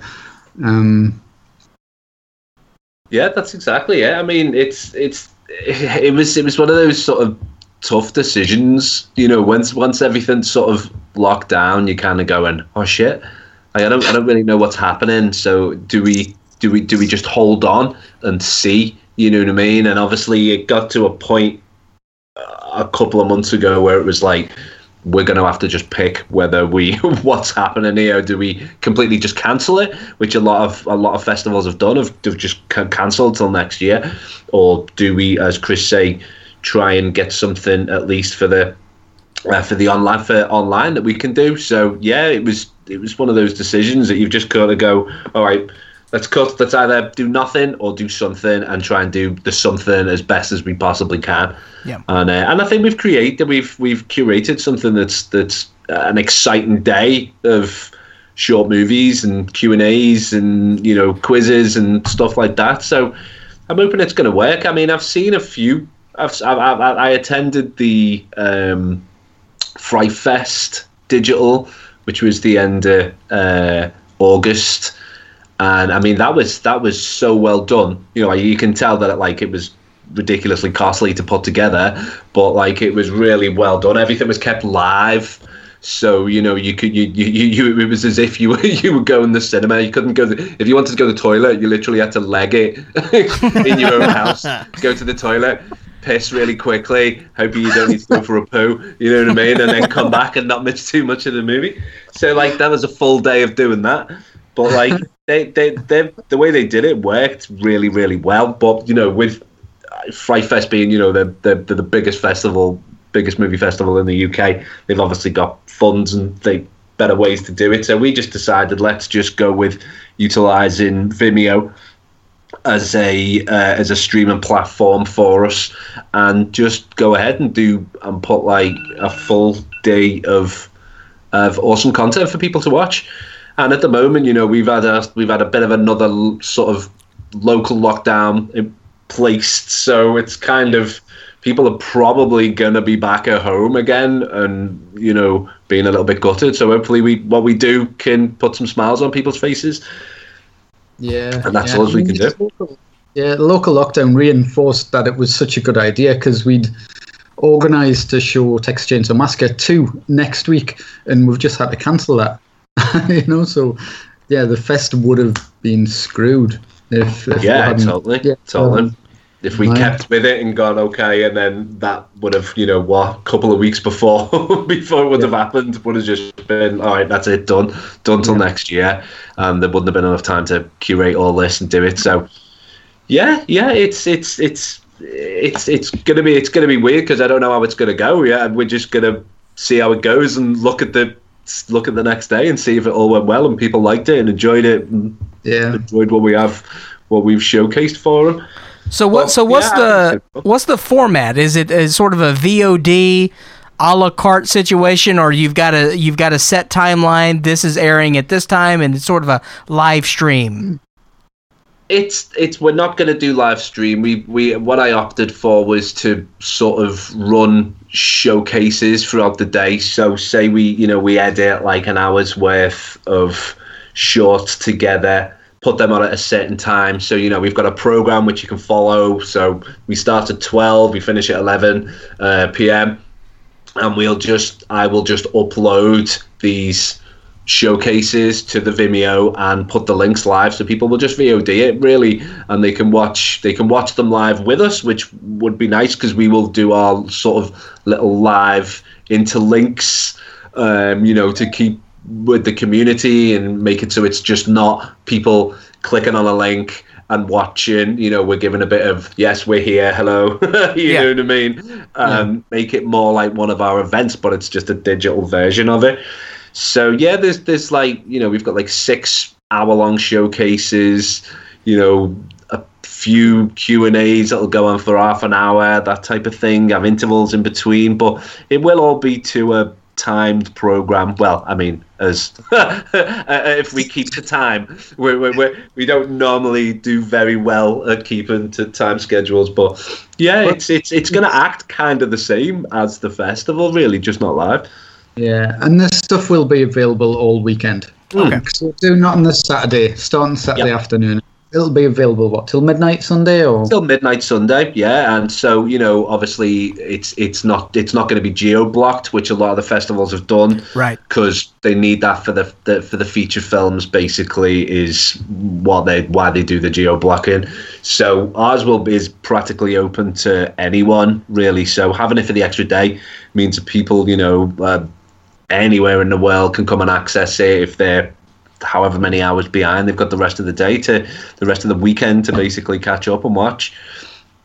So since since the entire festival's really changed, did the curation of the films change at all, or did you guys uh, submit uh, you know s- uh, the films online? Was did that change it at all during this process?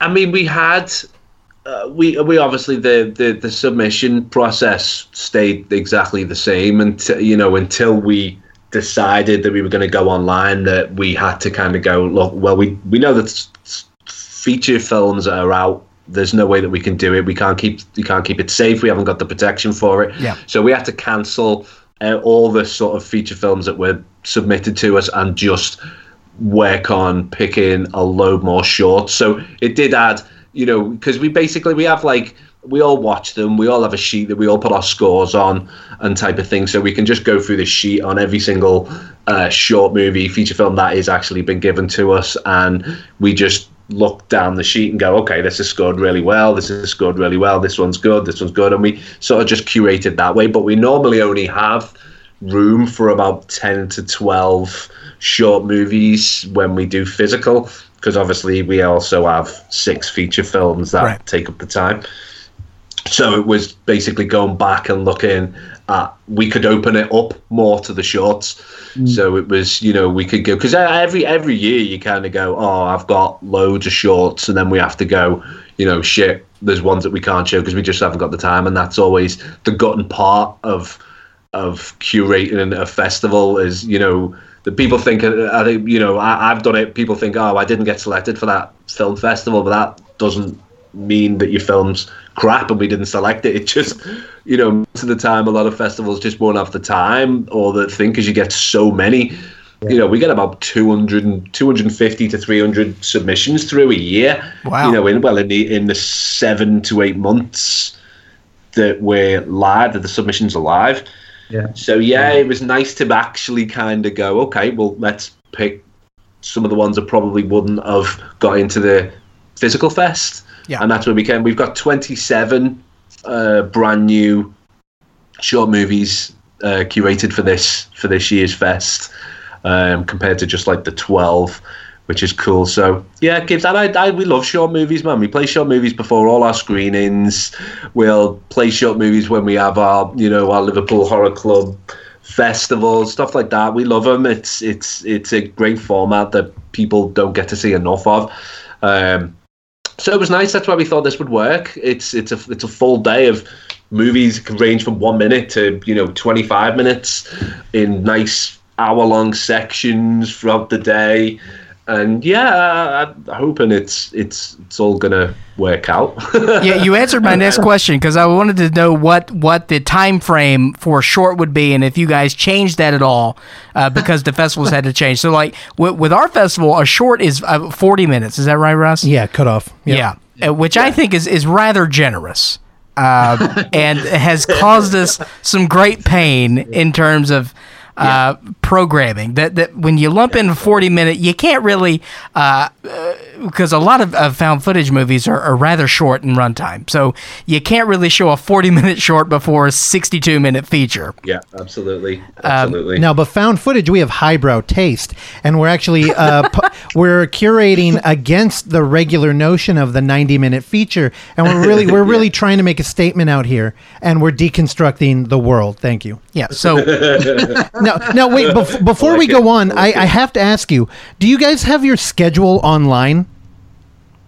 Uh, not yet. Okay. It's, we have we have it. It's it'll be up what Monday probably. Yeah. Yeah. Yeah. Okay, cool. Then I'll stop looking now. yeah, it'll be up Monday, and then that will have everything, where to go, where to watch, all the links, blah blah blah. So it'll just make because we basically we're just gonna be we're obviously using Vimeo, but we're using Facebook is a perfect tool to just get that out to the masses. You know what I mean? So it's it's all the links will be posted in the uh, event page that we've got for Dead of Night this year. So let's let's. Oh, sorry, uh, Chris. sorry. Russ, I can maybe just send you this right the the list right now if you want to have a look at it. Okay, cool. Yeah, so Yeah. let's talk about your lineup. Is there really a, is there an overarching theme that you sort of stumbled upon uh, w- with your lineup this year, or does it, it cover everything? Or it, ha- were any of these movies filmed during quarantine? Uh, there's we did get quite a few films that were shot during quarantine. Yeah, and the what? I, yeah, we do, we haven't picked, we haven't selected any done during quarantine. To be honest, because we opened up the submission for the for when um, uh, for when we went into lockdown, we just made submissions free for like the three months, uh, and we got like fuckloads. Like beyond, Yeah. beyond. Uh, uh, it, it, it was nearly, even though we were at home, it was nearly like, oh my god, stop sending them in. It was just like a gazillion. You know, I'd look at my email and there'd be like 87 new emails of like submissions come in in like an hour, and I'd be like, oh my god. the amount of them that weren't horror as well. You know, Yeah, that weren't following the rules we, we put out there. Oh, we got rule breakers too over here. Videos. You were getting everything. There was just literally a bit of everything that we were watching. It was like, what? This isn't even horror, dude. What the hell? Just because it's free doesn't mean like just enter anything. yeah. You You know what I mean? Sick videos sent in. Hmm. Yeah, I mean, look, there's always rule breakers. I mean, we have very strict guidelines on ours. I'm telling you, Russ, how many how many films a year? It features too. Where it's like, this is. Do, are you not reading? Yeah, Uh, yeah. Like it's just a regular narrative, and normally it's our first submission every year. It's just somebody who Every didn't- time, No every reads single time. No one reads anything anymore, do they? You know what I mean? If it's not in the first like ten, if it's not in the first ten words, Yeah. or something, it's it's done. They're not bothered. They'll just be like, "Yep, submit, submit, submit." So, uh, so the, the films that you've got are these um, are these up and coming uh, filmmakers that you guys are going to keep your eye on? Like, what what can we expect uh, from this year's lineup? Yeah. Do you have any that you want uh, to highlight? Um, I mean, there's, I mean, because there's so there's so many this year. You know what I mean? With like, you know, with the whole twenty seven. I think I think there's, I, I think for me, as the the lockdown has has sort of. Like you said before, was is there any sort of theme or anything? I don't think there's. I don't think there's a, a running theme. But for me, I, I was kind of a bit you know, I'm a bit gutted. I'm sitting at home, and it's you know, it's it. There's a pandemic on, and it's it, it, it's a bit grim outside. The world's a bit grim. So I wanted something a little bit fun.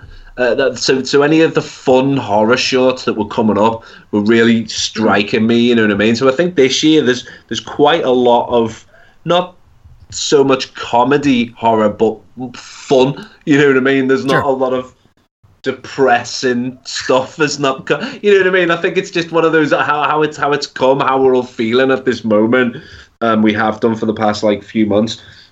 And I think that's like shown itself with the things that we've selected as we kind of want a little bit of fun to be had. You know what I mean? And that's why I think uh, I didn't really you know, I'm not to say that it wasn't awesome that people went out and shot and shot movies in the quarantine, but I didn't. I wasn't. I wasn't looking for something to show me that was the same as what I'm living at this moment. If you know what I mean, if that makes sense. Some counter programming from what we're getting from old Donnie and Boris. Yeah. what? What the fuck is Donnie and Boris?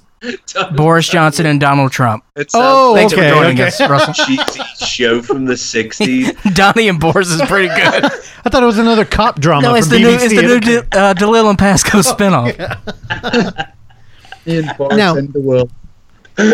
okay, guys. So we really, I, I think this is a great opportunity to um, really sell Dead of Night to America. We're going to try and get all our listeners to tune in here. Now, there are two things I'm really concerned about. One, all of your events, you work in great bonus content. Like what you had Lee Hardcastle out there doing a plasticine workshop. Are you going to be doing a lot of uh, like added stuff, like Q and A's or anything with your film fest? Or? QAnons. or QAnons? QAnon. we, we're going to have a dedicated QAnon section with all the greatest conspiracy theories. No, no. We're, Sasha, we're, we're, sorry, Sasha only told me about QAnon today, and she sent me loads of links. I'm like, what the fuck is this? It's, like, it's, it's, the cra- it's the crazy of the crazy. Yeah. Yeah. Crazy of the crazy. But uh, it's.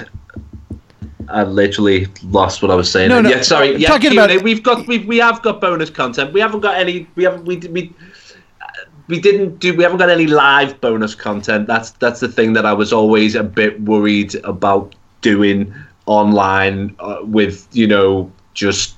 I've never done it before. I didn't want to run something that possibly may have sort of done this. Uh, uh, uh, uh, uh, Right. Yeah, you know what yeah. I mean? And I know it's not like it was, but but I can never trust like my own like internet to just not be an asshole on the day. and like and that would be the worst. I would hate to I would hate to try and watch a Q&A that was probably quite informative. Yeah. Just stopping and starting constantly. So yeah, Yeah, we, we have got we've had those content. live. Yeah, we've had Yeah. those live, and it's painful, you know. Yeah, it is. It's super painful, and you just kind of just it was like, no, let's just keep it to uh, pre-recorded. So we've got Q and A's. We've got Q and A's from like uh, basically the up and coming uh, UK filmmakers, um, and we just wanted to. I wanted to basically because we've got. It would be nice to have Q and A's with a lot of the people that we've got for short movies, but because there was so many, you know, I thought it would be best. Let's pick sort of four of the four or five of the of, of, the really great UK filmmakers that are working today that are producing really good content and like let's see what you know they've got to say about different you know different aspects of filmmaking and stuff like that so we've we've got four uh, we've got four Q and A's um, and yeah they're just going to be shown a lot sort of alongside the movies so people can sort of click on watch a nice Q&A uh, and watch a little bit of a showcase of their work and stuff like that but yeah Cool. Yeah, so how did you film them? Uh, we've got well, Mariam, uh, uh, who's who's in our who's in the Liverpool Horror Club. She is our sort of go-to for uh, doing Q and A's because I'm the worst at doing Q and A, like worst. So like, and like uh, Chris is not much better. so we stumble along. You know what I mean? We stumble along, but like I was like, okay, this is this is gonna this is you know a lot of people are gonna watch this. Um, it's not just the sort of fifty people that we have sort of when we're live and we can stumble through it, and it doesn't matter. It's like let's get this done. Let's get this done well. So they they've sort of she's went out and recorded them f- uh, through Zoom. Um, and she's just going to record herself doing the questions and stuff. So it'll be a really well put together edited Q and A, um, which hopefully should be cool and informative. I've not seen them yet. I'll just put that I've not seen any of them yet because they've not come through to us. It's just everyone's everyone's just sort of doing it. it. It's very last minute. It's all good. It's all good. They'd be amazing. I amazing. mean, we, we should tell you who we're talking to. So we've got That would um, help. that would help. That it So- would. uh, Charlie Steeds. Hey, Oh, Doc. Wait. Yeah, yeah. So you know we just talked to Charlie. You're stealing our talent pool over here. No, but I asked him Booked in months ago. what that motherfucker. I said, "Hey, do you know the Liverpool Horror Club?" And he was like, "Oh no, I'm not familiar." Now, But he, he knows us Dead Night. Yeah. Is, yeah. That's what it'll oh. be. It'll He's be 26. He that, you see. doesn't know. He just went through puberty last week. He's a child. A child that's made about like nine movies. so many movies. He's made ridiculous. so many. It's literally there's like three a year or something, man. But like, yeah, he's a really good. He's a really good guy, and like, you know, he's one of the ones I think has got a good little story to tell. Like, obviously, you you know. All right, yeah. So fuck Charlie Steeds. Who else you talking to? Um, so, Char- uh, Charlie's Dark Rift, Dark Temple. I get Dark that? Temple, Yep. Yeah, we, Dark Rift guys are the um, are the Book of Monsters. Rad. Yes. Yeah. Have you seen Book of Monsters? I have not. No. Oh, you need to see it. Man. All right, you're going to be showing it, right? uh, We're not. We, we showed it. When did two years Last, ago? it was last, Was it last night. year? Yeah, it was last Saturday night. Okay. Yeah. Uh, yeah, we screened it. It's a it's a British sort of creature feature. Very fun, big Yeah. effects heavy. Um, I think it's put out by uh, I think Dread Central have got it. Um, Yeah. But they, they had the most brilliant Kickstarter campaign for it. Um, you know, when, when you were a, a backer, they, they would say, right, we've got six kills happening. Do you want it to be this kill, this kill, this kill, or this kill? Or they would like, right, we've got three monsters to choose from for this part of the script. And they put it out there, and people voted who were backing it.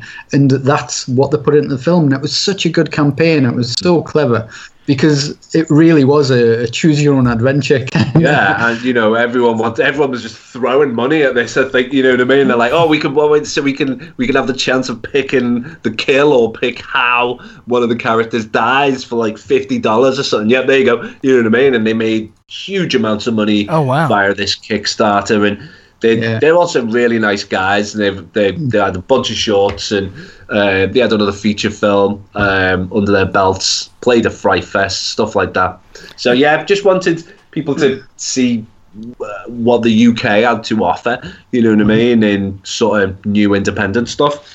Yeah, they're great guys. A choose your own adventure Kickstarter. kind of like that. That's Russ, pretty much what it was. Russ, does that uh, that do anything for you with yeah, your no, board that's game? rad. And I just I look through all the images on IMDb. I'm sold. I uh I feel lesser a horror fan for having not seen this film yet. so much fun. It's you know, I mean, you, you enjoyed the Barge people so much, and this is that same British indie horror. You know, it's kind of you know, there's a budget at work that they're, they're, they're pushing as far as they can, but you know, it's made because they clearly love what they're doing. Um, you know, and, and that's but everything we're showcasing is that same kind of vibe. Um, we've got super super freak media. Um, with Stu Yeah, these guys, they, these guys are amazing. They do, they basically just do shorts. They haven't, they haven't ventured out into um, into feature films yet. Uh, but they've got a whole bunch of like award-winning movies on their YouTube site. Um, also, really nice, hard-working guys. Um, and yeah, just another, just another company that was delivering really, con- really good horror content all the time. You know what I mean? He's a, this is another guy where you're like, bloody hell, dude, another one? you're making another one? You know what I mean? I literally like make a film every so when and not that often. You know what I mean? But like, yeah, and they're they're busy and they're always working and they've always got loads of good good voice of getting some awesome horror content out there. So, yeah, check them out. Check them out. Super Freak Media got some really good. Well, you know, same. It's all it's all low budget stuff, but you know, you can you can just see their heart and the you know the stuff that goes into making this is really good quality. Um, so well worth checking out. Yeah, yeah, and the, and the other guys we're chatting to are the, from Bloody Cuts. Now they kind of yeah they have a YouTube channel and they just yeah started making horror shorts, and they they're beautiful, beautifully put together pieces. You know there were so often yeah creature features, but you know and all just trying to use different ideas. There was there was one was it called the Birch Yes. you know, and the imagery from that, um, it was like a a tree ent kind of demonic entity, and I think is it Alda picked them up. Um, it was Crypt TV. It was. Crypt TV, yeah, and that became their ident, and it just went everywhere after Oh, that. yeah. And That's all the like all the stuff's excellent. That you know what what But the, made. the the Birch, the, the Birches, that you know, they started out doing basically they wanted to make thirteen short movies, and that was you know like 10, 12 years ago or something, and that was that was their goal. Let's make thirteen movies, um, and the Birch was their biggest one. Uh, by far, you know, millions and millions and millions of views, uh, and it actually got picked up for a um, for a Facebook one of the Facebook Watch series. If Yeah. you've ever seen any of the Facebook Watch ones, um, yeah, and it got picked up by you know, uh, and um, the American Americanized it basically, and I've turned it into a turned it into a show. That these guys are like they're the cream of the crop for me. I don't I don't know why they haven't someone hasn't handed them buckets and buckets of money and been told to go make feature mm. films because like every even at like five minutes for some of their shorts, they don't go on for a long time. They you can see that there's features could be made of every single one of these. You know what I mean? Did, did they not do a promo piece for like was it Snapchat or something or there was a- Yeah, uh, yeah, it was Snap. I think it was Snapchat. They they get picked. They get picked up everywhere. They do stuff for one of the uh, for one of the big. Um, I was at Thorpe Park, one of the big amusement parks here in, in the UK. Sure, you know Sure. because they're so good at like doing horror. They know their horror. Uh, and they, they're just working constantly, always having really good stuff. And we've tried to get them uh, a lot of our events, and they just they're always working Yeah. hobby or you know so this was a really good opportunity to be able to you know everyone's at home so they they, they, they got Yeah. roped into it they couldn't say no this time All right, so boys, let's talk about the ever imminent and painfully unknown future. so, like, and the the question, right? The I know that my question has no answer because we don't know. But so, is this this uh, version of the festival sort of a test of what to look for going forward? Because I, it, are cinemas open over there for you guys, or are they still shut down? I w- saw Bill and Ted a couple of days ago, so they're open briefly. But like, Okay. yeah, we've just had a local lockdown announced. Um, so there's a curfew at ten o'clock for venues. Um, yeah, I, I, I don't know. Yeah, the, Um, the, um, yeah im- yeah yeah, it's just where the people are going as well that's is- the, the other yeah. thing isn't it Yeah, imminently things are changing, but I mean, long, long term, you know, I think what we do, you know, works in person. You know, we- we we're so fond of sitting together with an audience. You know, you you must feel that 'cause you do the same thing. You know, and there's so much you get from being with the crowd when yeah it's the personal you know, approach put it, yeah, you, you've put this thing in front of them and you want them to, to feel how they react. Sure, no, absolutely. And I, I think that we look, I think all across the board, that's what we want. We want to get back to that. However, Yeah. we do we, we do need to, you know, pivot to some degree. And I think that the online component may stay for a while. And so Yeah. for you guys, and this is the first time you're getting, you know, uh, international exposure. Um, you know, as you said, you're, you're not putting a VPN lock on it. Anyone can access. So, so it that's great, and that that's something that um, you know your festival didn't have before, and that's something that we're thinking about as well. So, you know, if all goes well, you know, you've got uh, this to to help promote the brand and help promote the festival. So, you know, obviously, I think that you know we all want to go back to a to a theater setting, but I think that you know you put in the work and you put in the time and you figure out the whole different animal of the online component, and I think that that can absolutely strengthen you know uh, uh, the brand. Yeah, no, absolutely. Uh, you, you're totally, totally right. I mean, I was like, the, my missus was saying to me last night, she was like, so, you know, if this goes well, is this something that you would want to run alongside? You know, if, if, if, if it did get back to normal and we, we were all good, would it be something that you would run alongside it? Would you look at, you know, if it's we're still in a, a point of where no one can go to the cinema, is it going to be, would you keep doing that?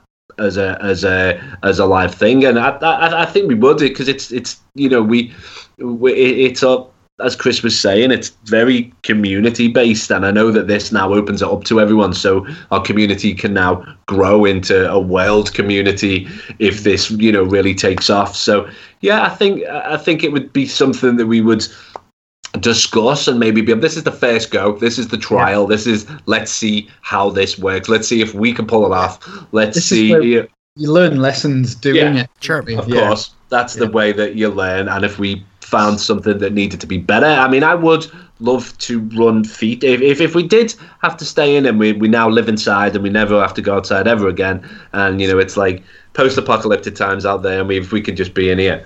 I would love to have features alongside, you know, and that's I would love to maybe look at a different platform, see if I could, because we're running this, everything's for free. You know what I mean? We we had a lot of most of our submissions were for free. We've had, you know, we're running this whole thing for free, so it's not really generating a whole lot of money for us to be able to use platforms that are secure enough to have the features. So that would be something I think I would definitely want to do for next time if that's an option that we have to look at. But as well, I mean, even if we do go back in to cinemas, I think you know you're right. There is there- there's there's I see online, especially from when I was at Fright Fest or when I was uh, at the Soho Horror Festival, that people do. You know, not a lot of people come out. Not people not uh, like to go out to festivals. They like the online part of it, and it could be something that a lot of festivals going forward, even if it gets back to normal, may keep as it's a separate entity of itself that delivers content to the masses that don't want to come and socialize. You know, we we've all got our all got our issues. You know what I mean? There's a lot of people that just don't like to socialize. They don't want to be, you know, they don't want to be out. And obviously the same with you know our our our venue can only hold like you know 80 people. So being able to get the Dead of Night to a larger crowd, uh, well-wide crowd, is something that would be awesome. So I think I would definitely think about running something that, if we got back to normal, alongside it as well. You know, maybe something like you know, we we we uh, be able to show a lot more shorts that have selected that we wouldn't. You know, you can get selected for the the the physical part, and then you've got you know we can open it up and we have more, and we have been able to get people's more stuff to people's eyes sitting at home, which is what we're about is getting people to see these movies. That's that's my that's what I want to do. I'd like to socialize with people. I'd like to have it on a big screen and thingy, but in theory, uh, we're here to spread the love of all these awesome people that are putting their time and money and blood, sweat, and tears and from their movies into people's faces so they can see them, and that makes me happy. You know what I mean? So yeah, I think I think the digital. I think I think what's happening now could easily change the way that festivals look at how they run their businesses. I mean, Fright Fest they they did a digital. They're now doing a um, uh, they're doing a physical, uh, socially distanced physical uh, four days uh, in the end of October. But they're also doing another digital to run alongside it. So it's already kind of happening that I think they, yeah, okay, there's going to be people who are going to go out because they are going to go out. They're, they're, they're of that mentality. Okay, we'll go out, we'll go to the cinema, we'll wear a mask, it's fine, you know, blah, blah, blah. But then there's also the people who are a little bit scared by it and who don't want to go out, who don't want to chance it, and who, or who are ill or blah, blah, blah. And they've got, they've got their way to watch it too, which is cool.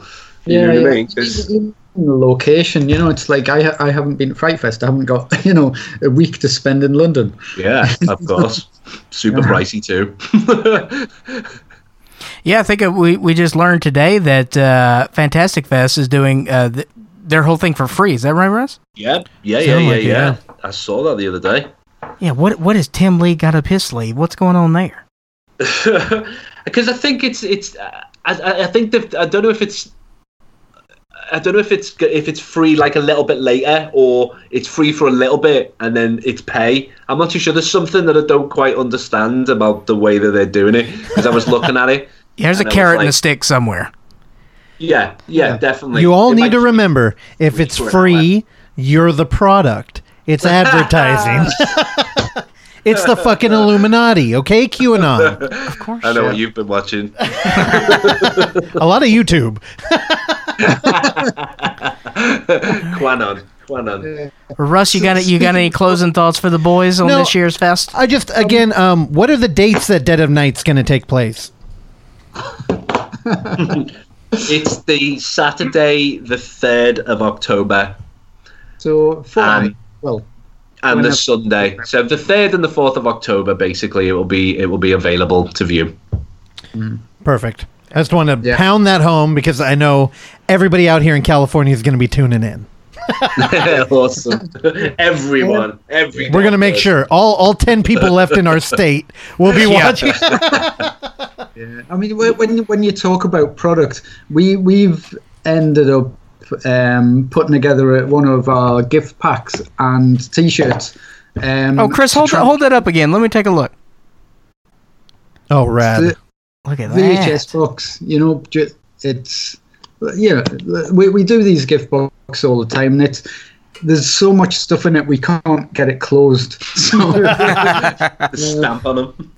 Yeah, yeah, but it's it's just that idea that you know we can try we can get them into people's hands while they are watching the event. So during the event, we're we're talking to people.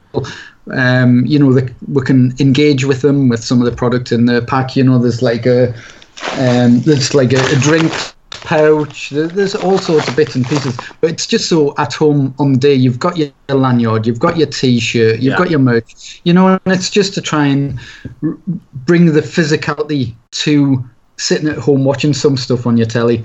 Um, you know, instead Yeah, of it just brings the festival to you rather than you just sitting at home. You know what I mean? Right, you are for sure. At home, but at least you've got something that you would get at one of the events. Make it as immersive that. as possible. Absolutely. Yeah, absolutely. it's Yep.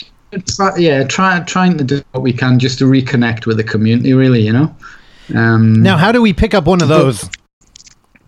Um, I'll. I'm putting together the T-shirts to arrive in the next couple of days, so I'll be sending you some. Oh, awesome! Now, now for people how n- you get them. not privileged like us to do a podcast and have great guests like you that love to give us gifts, um, how, how do other people get a hold of them? And what kind of price point you got? And are they available uh, internationally? Yes, yes, uh, but shipping is, goes up a bit. Uh, so website is www.twoheadedsnake.co.uk and there's a shop on there and there's a Dead of Night link that'll have a Dead Night page that has all well by the time people hear this it'll have all the Yeah, we'll information yeah. the schedule, every everything we're doing. But yeah, there's a, a web shop on there. So the VHS pack and which it doesn't have a VHS in. It's just a box with full of goodies. um, you don't need a VHS when there's all sorts of awesome goodies inside the VHS. But I, I, when I say to people we've got a VHS pack, they'll open it up and they're like, "Where's the tape?" um, but yeah, so the price point, the, the pack and the t-shirt is 20 quid and international shipping's 10 pound.